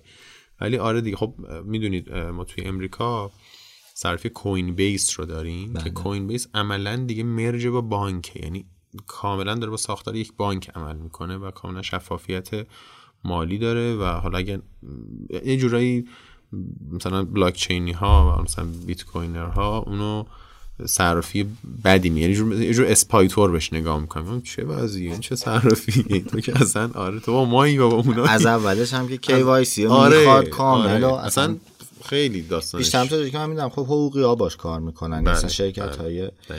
شرکت ها باش کار می‌کنن. بسیار عالی. چون ساختارشون رو مجبورن شفاف کنن اونها دیگه. یعنی اصلا گزینه ای ندارن به غیر از این. چون اگه بخوان به عنوان دارایی چیزش کنن حتی اونا به خاطر دقیقا چون تو امریکا هم ما تو بحث دارایی دقیقا شناسایی شدنش هنوز اونجا هم مشکل داریم اینا از پگ استفاده می‌کنن. یعنی به عنوان دارایی های مثلا تسلا خودش دارایی دقیقا مثلا بیت کوینی نداره. ناچارن از یک واسطه هایی برای بحث قانونیشون از, از بروکرها مثلا مجبورن استفاده بکنن. به خاطر اینکه نمی‌تونه اینو تو لیست درآمد داراییش تعریف بکنه چون نپذیرفتن هنوز حاکمیت. خب حالا این سوال همینجور الان به ذهنم رسید. اینکه خب یه سری شرکت ها میان اعلام می‌کنن که مثلا ما اینو خراب مثل حالا خود تسلا یا بروکر. این چیزایی یه واسطه اینجا وجود داره. خود چون نمی‌تونه تو لیست دارایی های شرکت رو تعریف بکنه. خب شرکت های سرمایه گذاری چجوری این کار دارن انجام میدن؟ یعنی شرکت های سرمایه گذاری حالا مشخصا یکی از معروف حالا گری اسکیل که خیلی معروف تره که میاد میگه خب از جزء سبد دارایی. ها مثلا بیت کوین هست. نگاه کنیم که داره تو چه ساختاری نه انجام میده. خب الان که ما دیگه بحث ETF و اینا رو داریم توی امریکا. خب چند وقت پیش بود بله. که اصلا با سال در رشد قیمتی هم شد. ولی میگم این حالا من تخصص من خب من خب وکیل ایرانم اما بله. چیزی که حالا من اطلاعاتی که دارم حالا با همکارمون که توی امریکاست بعضا صحبت می‌کنم و اینها یه ساختار تقریبا با معل واسطه است دیگه. یعنی این که حتی دار, شما از منافعش بهره مند میشید. یعنی چجوری به شما بگم؟ مثل اینکه شما مثلا دارایتون که داخل بایننس هم که هست خب دست شما نیست دست بایننسه ولی مال شماست. اونم این اتفاق برش میفته می‌خره از بروکر می‌خره از مثلا یک عرضه کننده می‌خره. اتفاقا دلیلی مثلا میگیم حرکت ویل ها و آنچین و اینها رو میشیم چیز می‌کنیم خب رو صرافی ها نیست دیگه. شما تحلیل آنچین که انجام می‌دید رو صرافی نمیرید این کار رو انجام بدید. اگر انجام بدید قسمتی از این رو در واقع انجام می‌دید. حالا بحث ورود و خروج صرافیه. ولی اون اتفاقی که میفته وقتی مثلا شرکتی مثل شما گری اسکیل میاد این کار انجام میده نمیاد از بایننس تهیه کنه دیگه. خب یا روی مثلا اینو میره از در واقع عرضه یه اوتیسی قدرتمند اینو تهیه می‌کنه ولی میگم به عنوان نگهداریش اینو در لیست دارایی های شرکتش نمی‌تونه تعریف کنه. برای سوشال مدیاست من که آقا مثلا ما انقدرمون رو فلان کردیم. درست.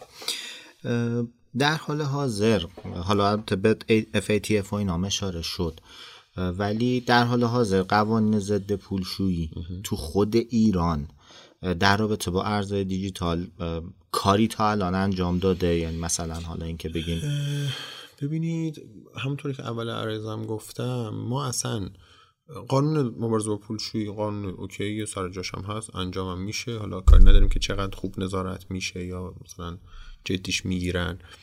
مسئله اینه رمز ارزها با پول کاغذی با پول بانکی هیچ تفاوتی نمی‌کنن. با هر کدوم از اینها شما عملیات پولشویی رو انجام بدید پولشویی کردید. حالا اگه با کریپتو راحت تره باش. پولشویی کردید. با ریال انجام ده پولشویی کرد با یورو با ین با نمی‌دونم روپیه با هر کارنسی شما این کار انجام بدید عمل پولشویی و عمل پولشویی تبدیل نیست. یعنی من خیلی می‌بینم. میگه اینا دارن پولشویی می‌کنم میگم چه جوری؟ میگه اینا دارن اینو تبدیل می‌کنم میگم عزیزم این نیست. پولشویی باید یک سورس غیر قانونی برای پول شناسایی بشه. یعنی دقیقا این پروسه باید طی بشه. مثلا من شغلم مثلا من فروش ماریجوانا. یه گلخونه زدم توی کرج در گرید مثلا بزرگ و دارم ماریجوانا کشت می‌کنم و نمی‌دونم بلد نیستم چه شکلی درست کنم پک می‌کنم و میرم میفروشم. حالا یه پول زیادی مثلا فرض کنید ده میلیارد تومن در ماه فروش من. این ده میلیارد تومن باید بیاد تو حساب من و این تعریف نمیشه که آقا این پول از کجا اومده؟ چجوری اومده؟ من برای موجه کردن این میام یک بیزینسی رو مثل مثلا گالری نقاشی مثل مثلا حالا ترجیحا میان نه که کار پولشویی انجام میده از بیزینس های معاف از مالیات استفاده می‌کنن مثل کتاب فروشی. یا میرم فیلم می‌سازم. اینا معاف از مالیاتن. بعد اینها خیریه هم می‌زنن. خیریه می‌زنن مؤسسات مالی اعتباری می‌زنن. با این پول چیکار می‌کنن؟ میان در واقع پرداخت حقوق بازیگرا رو انجام میدن. یعنی دیگه مستقیم این پول وارد چی میشه؟ پرداخته بازیگرا میشه. اینجا کمتر از من می‌پرسن که خب پول بازیگرات از کجا آوردی دادی؟ دیگه اینجا یه واسطه ما دور زدیم دیگه. حالا من پولمو کجا می‌گیرم؟ فیلم میفروشه. فیلم تبلیغ می‌گیره. نمی‌دونم چهار نفر احتمالاً میان پول میدن که تو این فیلم بازی کنن یه موقع تو این سیستم که ما تو این فیلم که از سینما ایران می‌بینیم و هر دری هم می‌زنیم خدا رو شکر گلستان رو برو میشیم. آره. و ماحصلش میشه چی؟ ماحصلش میشه که من از محل فروش مثلا اون فیلم به اون پولی که اونجا باش ماری جوانا فروختم با مثلا 6 ماه با یک سال فاصله می‌رسم. این پول تطهیر میشه. درست شد؟ جابجا جا کردن پول پولشویی نیست تبدیل کردن پول پولشویی نیست. یعنی من اگر به یک نفر که مثلا رفته ده میلیارد تومن مار جوانا فروخته بشه یه دونه بنز فروختم من پولشویی نکردم. من توی کف دستمو نکردم تو رفتیم پول از کجا آوردی؟ یا هم تا همکاری نکردم. چرا؟ بدونم آگاه باشم چون بحث معاونت در جرم دیگه. برای اینکه معاونت شکل بگیره در جرم باید بین مباشر یعنی اون کننده اصلی و معاون جرم یک وحدت قصدی وجود داشته باشه. من از همه جا بیخبر دارم تو این پاکت سیگار میفروشم تو این پول پول قتل رفتی جور کرد من که معاون قتل نیستم که. تو از کجا من خبر؟ من یه فروشنده پاکت سیگارم. من فروشنده ماشینم. فروشنده گل گلایور سر قبرم. تو چیکارت کنم؟ تو پول من میدی من بهت گل میدم. تموم شد. از داستان پولشویی حالا هر کدوم از این کارنسی ها هر اصلا هر کالایی که شما باش سعی بکنید مر اون سورس اولیه اون پول نات پاک رو بپوشونید این عملیات پولشویی حالا می‌تونه بیت کوین باشه می‌تونه هر چیز دیگه ای باشه. بسیار عالی. یه چیزی هم بگم 2019 اوفک که وزارت بله. خزانه داری آمریکاست یه تحقیق انجام داد و اون موقع که بیت کوین از امروز خیلی کمتر دست شرکت ها و آدمایی مثلا معروف و مثلا مردم عادی بود و هنوز زیاد از اون داستان سیلک رود و اینها دور نشده بودیم مقدار پولشویی پول فیزیکی یعنی پول کاغذی رو با, با در واقع فکر می‌کنم فقط راجع بیت کوین مطمئن نیستم بلاک چین بود یا بیت کوین هر دو رو دو درصد اعلام کرد. یعنی می‌خوام بگیم که سلامت شبکه بلاک چین از نظر یعنی همونقدر که شما با اگه می‌خواید بگید نه اینا مال پولشویی باید پول کاغذی هم که نگاه می‌کنید همونقدر واکنش نشون بدید. بیشترش دیگه این نظر شماست و هیچ ارزش علمی نداره. درست بعد یه سوالی حالا اگر لطف کنم کوتاه جواب بدین. تلاشم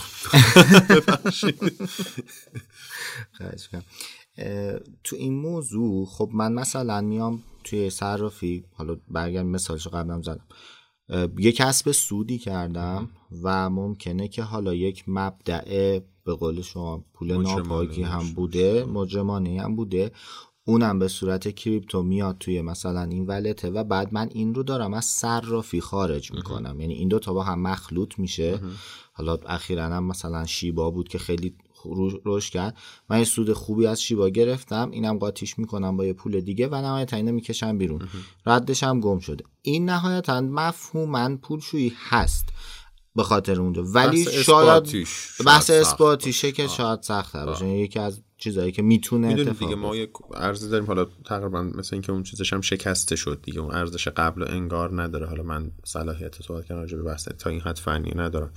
ولی ما ارز من مونرو بله. تقریبا مبدا و مقصد مخفی می‌کنه دیگه. یعنی دیگه قاطی می‌کنه همه امتر یعنی آره. شبکه شبکه مسئله اینه که آره ممکنه اتفاق بیفته. حالا ما کاری نداریم می‌تونیم اثبات بکنیم یا نمی‌تونیم بکنیم. من بحث میگم ثبوتی اثباتی اصلا ما هم هیچ چیزی نداریم روش.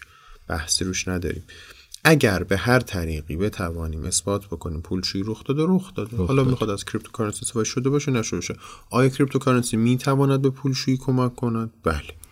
آیا به معنی اینه که استفاده از cryptocurrency معنی پولشویی خیر؟ به همین واضحی الان تو نظام حقوقی قضایی ما اگر موارد این چنین پیش بیاد این من بگم دانش تخصص هر چیزی وجود داره که رجوع بشه مثلا به wallet ها به تراکنش ها یا هر آن چیز دیگه. متاسفانه. ببینید چون ببخشید تو داستان Silk Road چیزی که من می‌دونم نه که تا یه حدی رفتن بله، سمت این بله.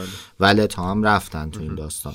ما هم کارشناس داریم ولی نه کارشناس بلاک چین من مجبور از کارشناس های آیتی استفاده کنیم. معمولا من وکیلی که اصلا تخصصم این نیست. از کارشناس آیتی که میاد برای مثلا ارزیابی والت ها بیشتر می‌دونم و این خیلی ناامید کننده است خاطر اینکه ما نداریم کارشناس بلاک چین هنوز تعریف نشده در سیستم کارشناسی کشور. ولی خدمتتون ارز کنم که آقای اسکندری رئیس اداره پیشگیری از جرایم اقتصادی قوه قضاییه هستند بسیار آدم روشنیه. آدم بروزی آدم دلسوزی ایشون. حالا من هیچ چیزی با ایشون ندارم بخوام حالا تملق برداشت نشه. ولی آدم واقعا زحمت کشی ما سلسله جلسات با آقای محمدی سپهر بله. آقای شرقی که اون موقع نفراتی بودن که اون موقع صاحب سمت های در واقع انجام بلاک چین بودن و آقای علوی های آشتیانی و بنده حقیر. خدمتشون رسیدیم. و بنابراین شد که انشالله یه مقدار در واقع یک همکاری هایی بین انجام بلاک چین و حالا همون در واقع انجمن رمز زنجیره, زنجیره بلوک. آره. حالا دیگه ما رو به بزرگی خودتون ببخشید. آره انجمن بلاک چین در واقع همکاری های شکل بگیره. انشالله اگر بنده افتخار شده داشته باشم در واقع یه سری از قضات رو ترین بکنیم برای اینکه دیگه با این مفاهیم آشنا باشن و کارشناس ها یعنی دوستان فنی یا کارشناس بشوند یا کارشناس بسازن ترجیحاً بشوند. خب خیلی کوالیتی بالاتری قطعا داره.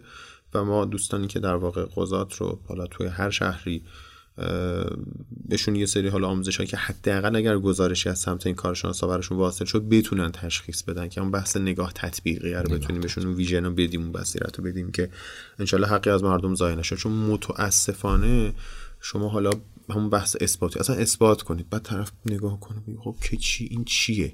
یعنی واقعا من خب زیاد دیدم. من یه پرونده ای داشتم وکیل روبروی خودم پسر جوون آدم خیلی معدب وکیل خوب ولی اولین کلمه که از دهنش اومد بیرون گفت ایشون برنامه‌نویس بلک چینه گفتم کجا هست اینجا؟ کشور جدیده. من تو نقشه ندیده بودم بلک چین بلک چین زرد و اینا. یه ذره که سر به سرش گوشن گفت یعنی چی؟ گفتم مرد حسابی دو سال رفتیم پرنده زحمت کشتی. از روش نتونستی بخونی. خب تو با این سطح از مثلا آگاهی چطور می‌تونی اثبات کنی موکل من مثلا چه؟ حالا بحث خیانت در امانت. یعنی واقعا خیلی بهتر شده واقعا. نمی‌تونیم خیلی از همکارای ما الان من می‌بینم که حالا مستقل از اینکه من با شما موافق هستم در مباحث نظری و فنی یا خیر. اما خب می‌بینم کم کم بیشتر از قبل شده من واقعا تنها بودم. یعنی مثلا سال 97 که ما بحث regulation blockchain رو توی سالن صدا برگزار کردیم من تنها وکیل مثلا حاضر توی اون سمینار بودم و خیلی نیاز بود واقعا وکلا قضات قوه قضاییه حضور پیدا کنن. متاسفانه ما اون موقع ما به دنبال مسئولین میگشتیم که تو رو خدا ورود کنین. امروز اونا دنبال ما میگردن که چجوری ورود کنین یعنی یه کمی خودش وقتانه اون چیزای اتفاق افتاده. یعنی اهمیتش دیگه برای کسی پنهان نیست.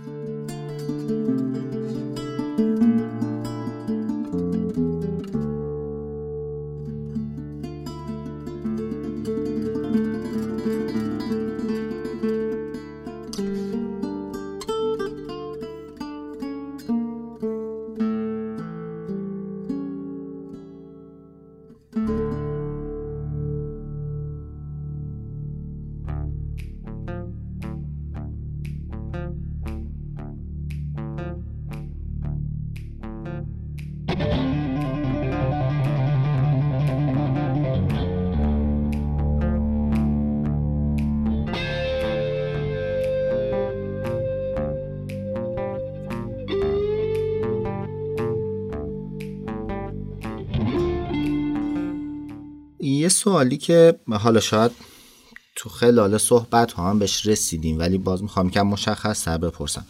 تو ایران بالاخره حالا من چون اینو با آقای محمدی هم که صحبت می‌کردیم بله. خب ما یه اپیزود هم در خدمتشون بودیم. یه مقدار جایش صحبت شد من با به اینکه نهادهای مختلف اینو به چه نگاهی می‌بینند ولی به لحاظ حقوقی الان ما رمز ارزها کریپتوکارنسی ها رو دارایی می‌شناسیم یا هنوز نه؟ یا اصلا چی می‌دونن تو نظام قضایی ما الان؟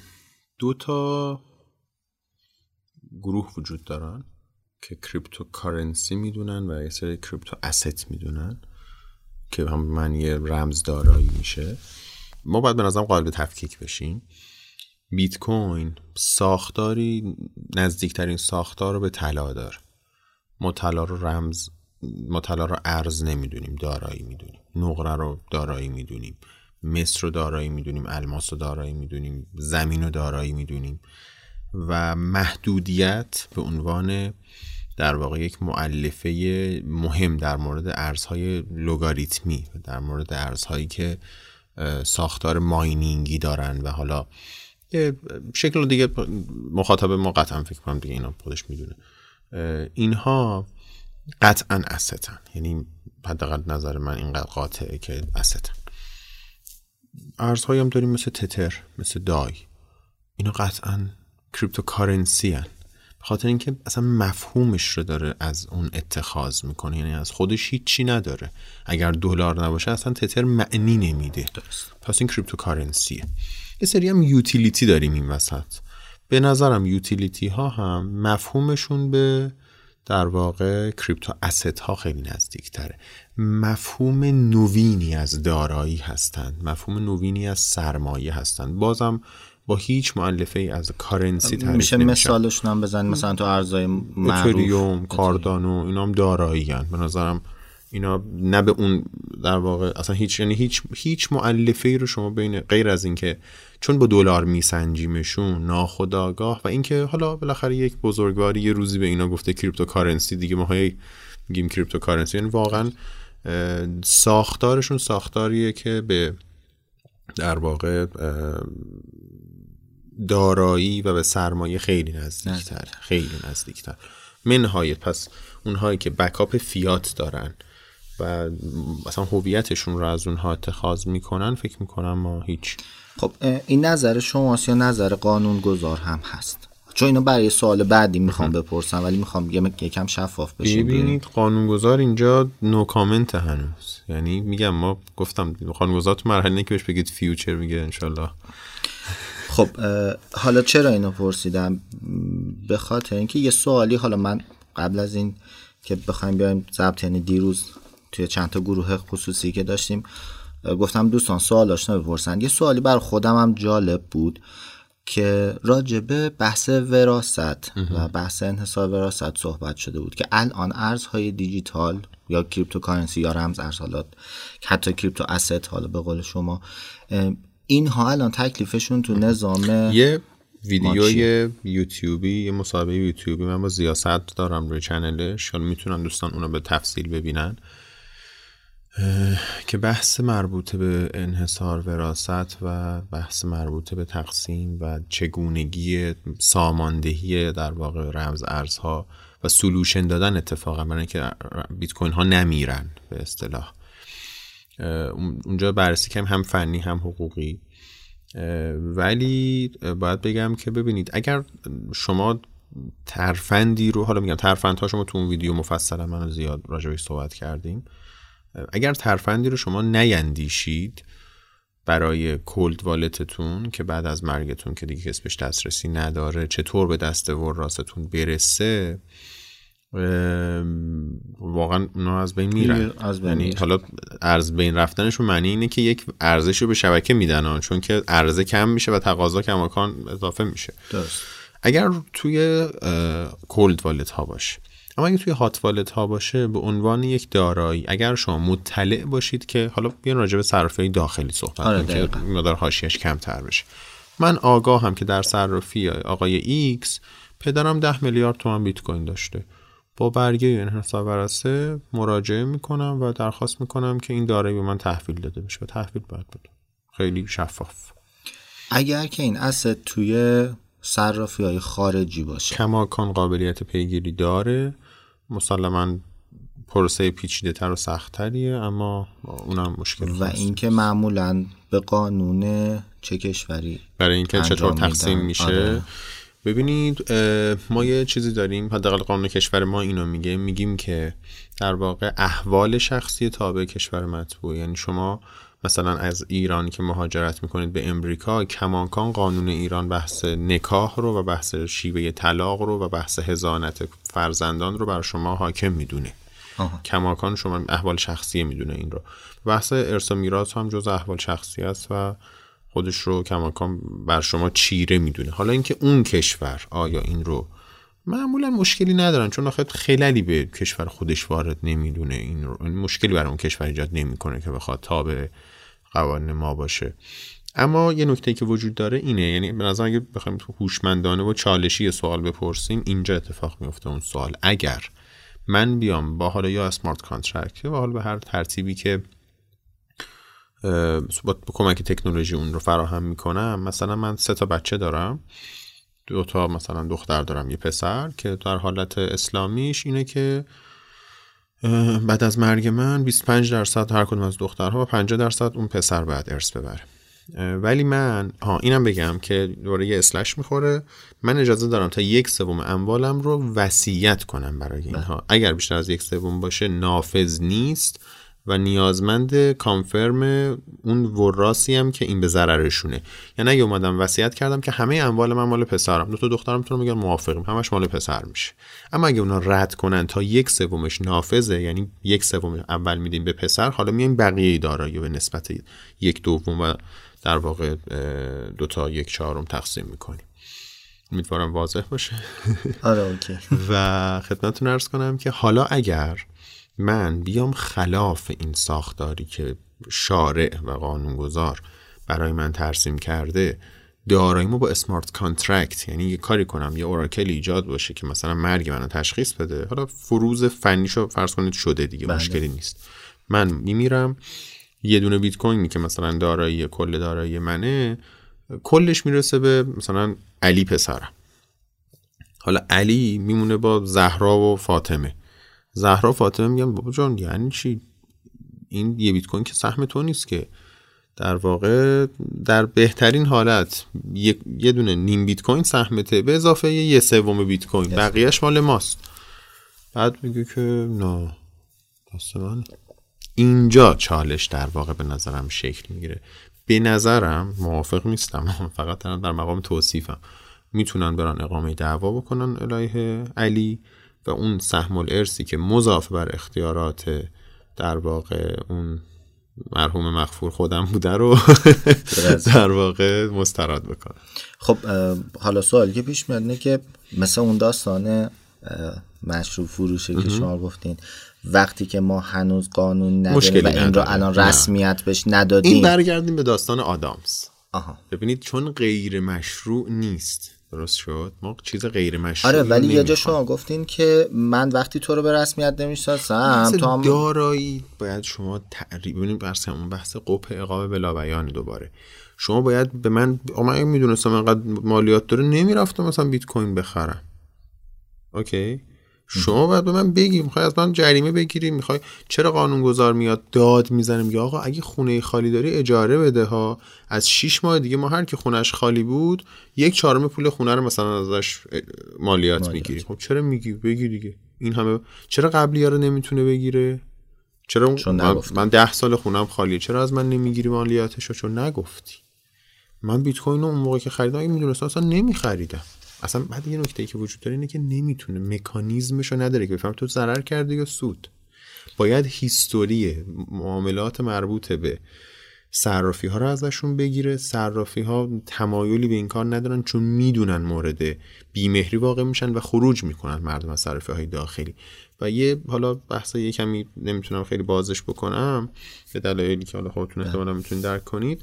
به دلایلی خیلی هم حاکمیت هم جرأتش رو حداقل تا امروز خردش رو داشته که این کارو نکنه چون ناخودآگاه اینا رو به لایه پایین تری میفرسته. یعنی مردم می‌برن همه این معاملاتشون رو به صورت مثلا پیر تو پیر رو آره زیر زمینی انجام میدن. دیگه هیچ نظارتی به اینکه کی چقدر داره و اینها نداره. در وضعیت فعلی اگر یه وضعیت امنیتی خاصی باشه مثلا فرض کنید من یه آدم تروریست خطرناک تشخیص میدن بعد می‌فهمن آرمان بابا گل مثلا دارایش تو فلان صرافی ایرانی نگه میدن حالا به چه آدم تروریستی میاد این همچین کاری بکنه رو کاری نداریم. ولی میاد استعلام می‌گیره میگه آقا این مثلا کاربر صرافی تو آقای مدیر عاملش صرافی میگه آره. که این چقدر دارایی داره؟ میگه من نمیگم. میگه من وزارت اطلاعاتم. میگه خب میگم. بلافاصله نامه می‌زنه یه مورد رو به صورت خاص اعلام می‌کنه. تو این وضعیت احتمالا مردم عادی هم نگران نمیشن. میگن بابا این همین بود که مثلا بمب گذار بود این بود که با کلاشینکوف رفت مجلس شورای اسلامی این بود که من می‌دونم سردار نمی‌دونم کی بود که با چیز کشتنش مثلا آدم اسرائیل بود. تو این وضعیت مردم هم راش نمیشن. مثلا چیز نمیشن اوکی خب این مورد خاص بوده. ولی در وضعیت که شما مطمئن باشی که یه backup از کل معاملات مثلا صرافی فلان دست نهادهای امنیتی و غیر امنیتی و دارایی و فلان. میگه اون نخواستم. من اگه خواستم این کارو بکنم که خب میذاشتم پولامو تو بانک. یکی از چیزایی که اصلا ما هجوم می‌بریم به سمت رمز ارزها cryptocurrency. اون privacy ه که داریم و این حق انتخابیه که داریم و که نمی‌خوایم تو ساختار حاکمیت در واقع چه و این به طور کلی اینم خیلی بی‌انصافیه که حاکمیت همراهی خوبی نمی‌کنه با رمز ارزها. نمیاد بهش پرابال بده نمیاد مثل السالوادور پروموتش بکنه مردم رو تشویق بکنه. ولی موقعی که سود بکنه آقا بده سهم منو بده. خب یعنی چی؟ این چه؟ نه حالا میگم تو اون بحثی که داشتیم یعنی میگم حالا یه اتفاقی الان داره میفته خوبه. اینکه دارن تو بحث مثلا چیز مثل انحصار وراثت لحاظ می‌کنن. ولی تو اون موردی که شما فهمیدین در راستای این که من بیام بگم بزن این شکلی بگم. اگر مثلا اون پسری که شما فرمودین که اون یه بیت کوین بهش رسیده. اگر یک وکیل حاضق داشته باشه می‌تونه کاری بکنه که بگه این اصلا دارایی نبوده که شما بخوای اینا تقسیمش بکنی. یعنی, یعنی اصلا جابجایی اتفاق نیفتاده. جابجایی اتفاق افتاده که بیت کوینشون گرفته. ولی بیاد بگه به خاطر مثلا خل... اصلا دارایی نبوده که شما بخوای اینو ببریش تو انحصار من اینطور فکر نمی‌کنم. نه. یعنی خلع قانونی این شکلی نداریم که فعلا بشه مثلا مگه ببخشید اینجا مشکل دیگه در وکیل حاضق دنبالش نگردید در قاضی خرف دنبالش بگردید. آره. چون واقعا من هر چی فکر کنم مثل روز روشنه یعنی درست. آره فکر نمی‌کنم. یعنی مشکلات این جنینی براش وجود نداره. بسیار عالی. و اینکه شاید یه جور سال آخرم سوالی که در نظر رو بحث الان خب خیلی صرافیایی دارن شکل می‌گیرن. حالا به صورت پلتفرم یا به صورت حالا OTC و دقیقا در راستای همه این صحبت هایی که داشتیم مثال آدامسه مجوزی نیست. از این طرف هم خب هر کسی الان می‌تونه صرافی بیاره بالا این حرف. الان اگر که کسی مشکلی با صرافی داشته باشه هر حالا خطایی هر چیزی که ببینه تو مثالایی که شما زدین کم فروختن عدم تعهد داشتن حالا مورد صرافی هم داشتم من دو سه مورد. بیشترش هم مال یه صرافی بوده اسم نمیارم البته. موضوع این بود که صرافی اومد این اتفاق افتاده بود. مثال دقیقا عینی بزن براتون. صرافی یه تراکنش رو دو بار ثبت کرده بود. یعنی مثلا من کل داراییم توی صرافی این بیت کوینه. بله. و اینو برای شما ویدرا می‌کنم روی والت شما. اکانت منه. می‌خوام به شما این بیت کوین بدم. بله. ویدرا می‌زنم آقای مهندس فلان. آدرستون رو وارد می‌کنم. ارسال میشه تمام میشه میر دو بار این ارسال اتفاق افتاده بود. چه به چه صورت؟ صورت دستی. خود اون نفر در واقع چیز دو بار دو تا نیم بیت کوین مثلا ارسال کرده اثرش چیه؟ اثرش چیه شما یه بیت کوین به جای نیم بیت کوین گیرتون اومده ولی من دسترسی ندارم به شما. من قبل شما نیم بیت کوین دادم دو نیم بیت کوین دادم یه بیت کوین دادم. صرافی اومده. من وکیل وکیل در واقع خودم بودم. اون که نیم بیت بله. کوین رو اوردر ویتراش زده بود. اومده بود شما رو بده کار کرده من که آره نیم بیت کوین پس بده. میگم آقا اون والت من نیستم. دست اون مال من نیست. گفت نه. پیشفرض اینه که توی. گفتم کجا این پیشفرض تعریف شده؟ کجا این پیشفرض تعریف شده؟ نه عزیزم شما قاعده اقدامه. شما خودت اشتباه کردی. خودت برو صاحب والت رو پیدا کن ازش پس بگیر. و حتی مستندات البته ارائه دادیم واقعا که اون نفر ما نیستیم. مال شخص غیر ایرانی بود. این اتفاق به کرات در واقع پیش اومده بود برای این صرافی و حالا این بار صرافی البته از موکل ما شکایت کرد. برعکسش هم من داشتم که اتفاقا از همین صرافی شکایت کرده بودیم. سر اینکه اومده بود دارایی سر همین ترانزکشن دارایی یه کاربر دیگه که با اون یکی کاربر که برای زیاد زده بودن در واقع برای اون مقصد زیاد ارسال شده بود و مسدود کرده بودن. گروکشی یعنی واقعا این کار کرده بود. گفته نه شما هم فامیل نه همدست. مثلا تو اشتباه که همدستی که در اشتباه تو نمی‌تونه رخ بده که. خلاصه اونم شکایت کردیم و موفق شدیم. خدا رو شکر تو همه پرونده هم پیروز شدیم و رأی تجدید نظرش هم اومد و همه تا آخرین مرحله خوشبختانه مشکلات حل شد. اما نکته ای که وجود داره اینه متاسفانه چون database transaction ها منهای transaction های بلاک چین معمولا کسی هم transaction blockchain شه که مثلا backup نمی‌گیره روی موبایلش مثلا خودش داشته دیگه هم سایت میمونه. در اختیار اون در واقع یعنی هست روی شبکه بلاک چین ولی تو نداریش. در اختیار در واقع اون سایتی که شما خواهید ازش شکایت بکنی خیلی وقت ما مشکل اثباتی داریم دوباره اینجا. یا صرافی مثلا تا پریروز کار می‌کرده امروز جمع می‌کنه میره. من چیکار کنم؟ یا نمی‌دونم خیلی مشکلات اینجور زیاد داریم. به لحاظ حقوقی چه توصیه دارین در با انتخاب حالا صرافی؟ حقیقتا امیدوارم برای من باری نداشته باشه این چیزی که دارم عرض می‌کنم چون نفعی ندارم ازش. اما واقعیتش اینه که لیکو ببینید شما چرا به بایننس اعتماد می‌کنید؟ چون liquidity که داخل بایننس انقدر زیاده که یه حساب سرانگشتی می‌کنید wow این داره روزانه میلیون دلار پول در میاره. پس نمیاد این میلیون دلار رو چون اگه یه نفر یه حساب کاربری حتی شما خالی بکنید اون credit از بین میره. بله. credit صرافی ها با liquidity شون واقعا یه جورایی گره خورده. حسن سابقه شون و خدمتتون عرض کنم اینکه ترجیحاً بتونن تیم founder ش رو بشناسن. یعنی من شخصا توی پروژه ها هم همینطوره. یعنی پروژه‌ای که بخوام روش سرمایه گذاری بکنم سعی می‌کنم یه تحقیق فاندامنتال اول روش انجام بدم. خیلی برام مهمه و آدماشو بتونم پیدا کنم. اگه مثلا دارم از اسم نمیارم دیگه سخته چون بعد این موقع با سوء تفاهم میشه.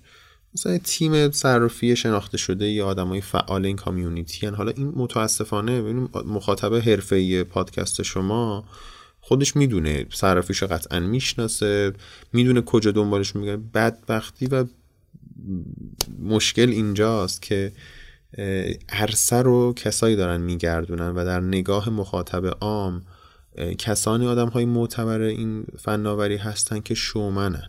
بله. یعنی همون در واقع پوتیتو فایننسه می‌دونید؟ داستان اینه که در واقع همون در واقع آرمان بله پوتیتوه. یعنی اینکه شومن ها شروع می‌کنن و این برای مردم کردیت ایجاد می‌کنه. این طرف من من که اصلا آدم خاصی نیستم خوشبختانه. ولی یه page خیلی تقریبا غیر فعالی دارم توی برای دفتر وکالت اصفهانم که خیلی اصلا خیلی فعال نیست. یعنی مثلا ماهی یه بار من یه پست مرتبط یا غیر مرتبط توش بذارم. بعد یه نفر من من direct داده بود که مثلا سلام گفتم. سلام عرض کرد گفت که خجالت نمی‌کشی اینو به خدا دارم نشونتون خیلی بامزه است. گفتم چرا؟ گفت رفتی صفحه مردم از کافه خودشون بدبختی دارن رفتی صفحه وکیل مملکت رو جل کردی. گفتم من وکیل اینو این آرما بابا گل رو جل کردم. این کیه؟ گفت با گفتم مگه همون نیست که مثلا فلان مصاحبه رو کرده؟ گفتم آها. چرا؟ چه بعد چه ربطه گفت 400 تا فالوور. به خود بعد گفتم من نمی‌دونستم اینجوری میسنجه من معذرت بعد وایس دادم براش گفتم صدامو دیدید تو مصاحبه؟ این صدای منه درسته. گفت بله آقا ببخشید اشتباه. یعنی به خدا انقدر ببینید معیارها این شکلیه.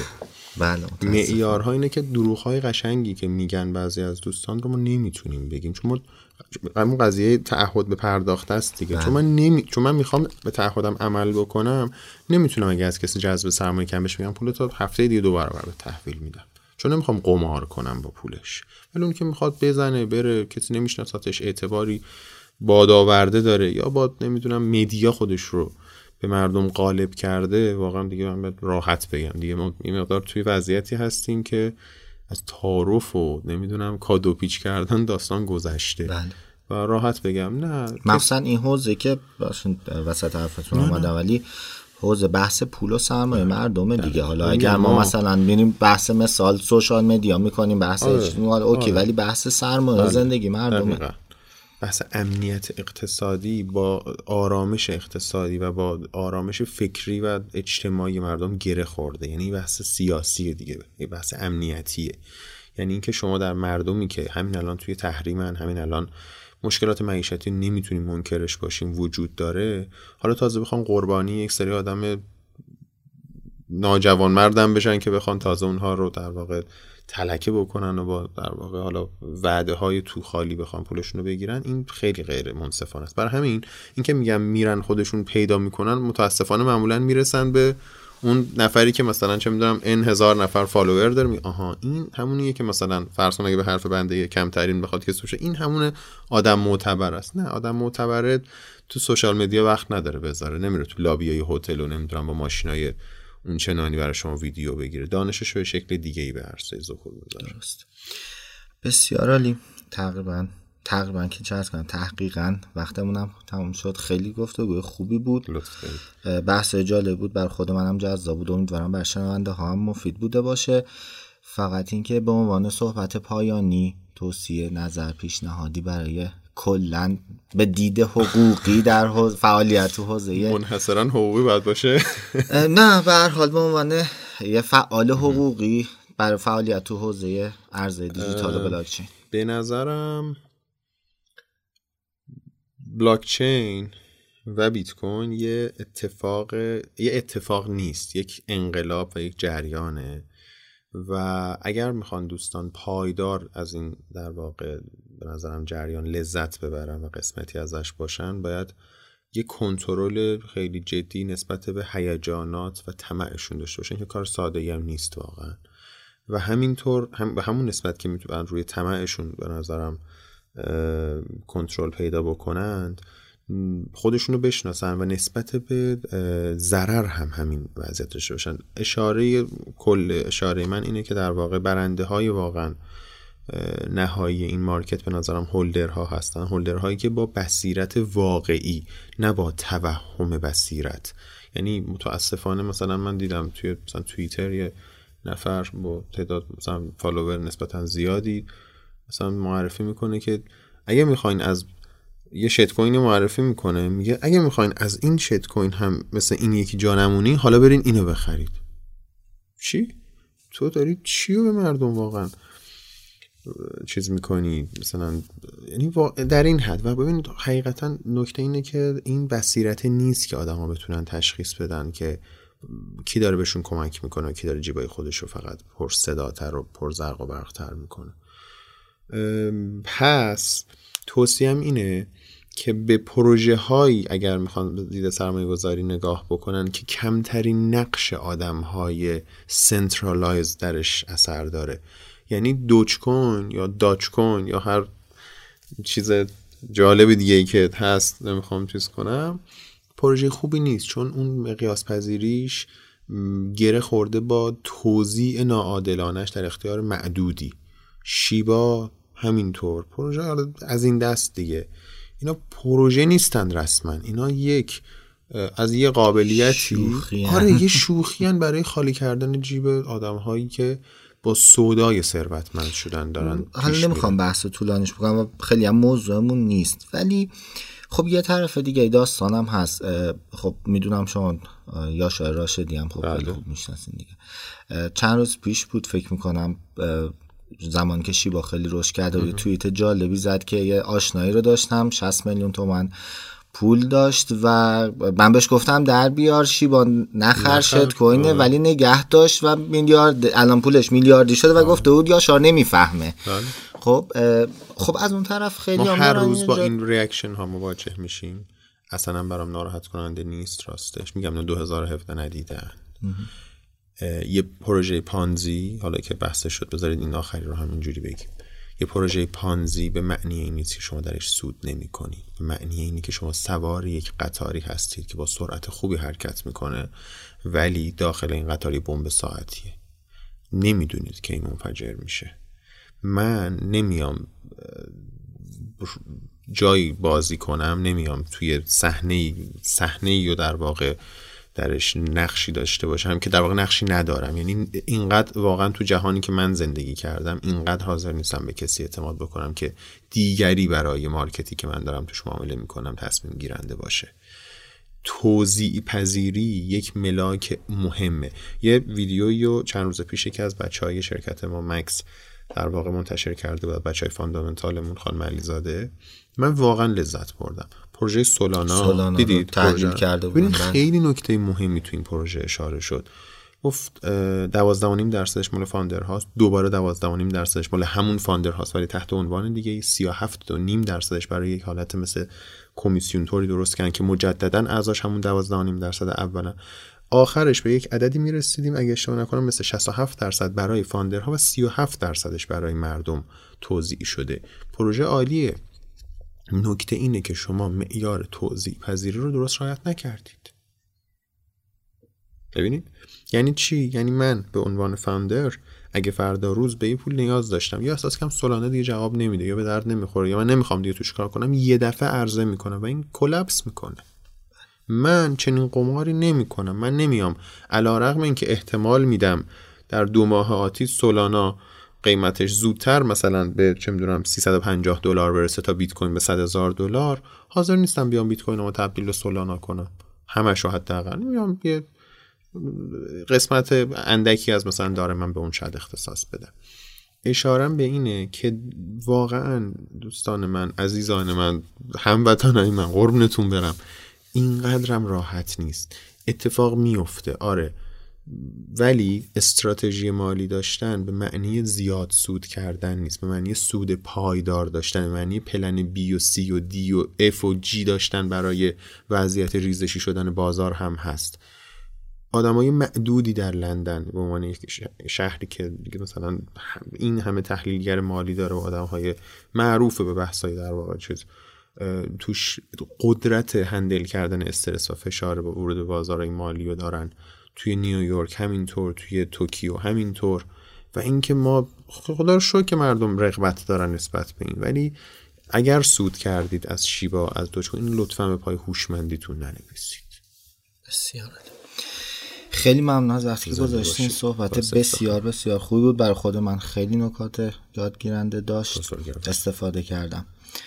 خیلی ممنون. یاد می‌گیرم ازتون خیلی هم ممنونم که بندر قابل دونستید دعوت کردید. اونطورم که حالا اختلاف نظرهایی که بعضا توی سری از بحث هم داریم باعث ناراحتی دوستان نشه و حداقل اینو می‌تونم قسم بخورم به شرافت کاری که با حسن نیته. شاید کم سواد باشم شاید کم بدونم. قطعا دانش فنی خیلی از بزرگواران دیگر ندارم.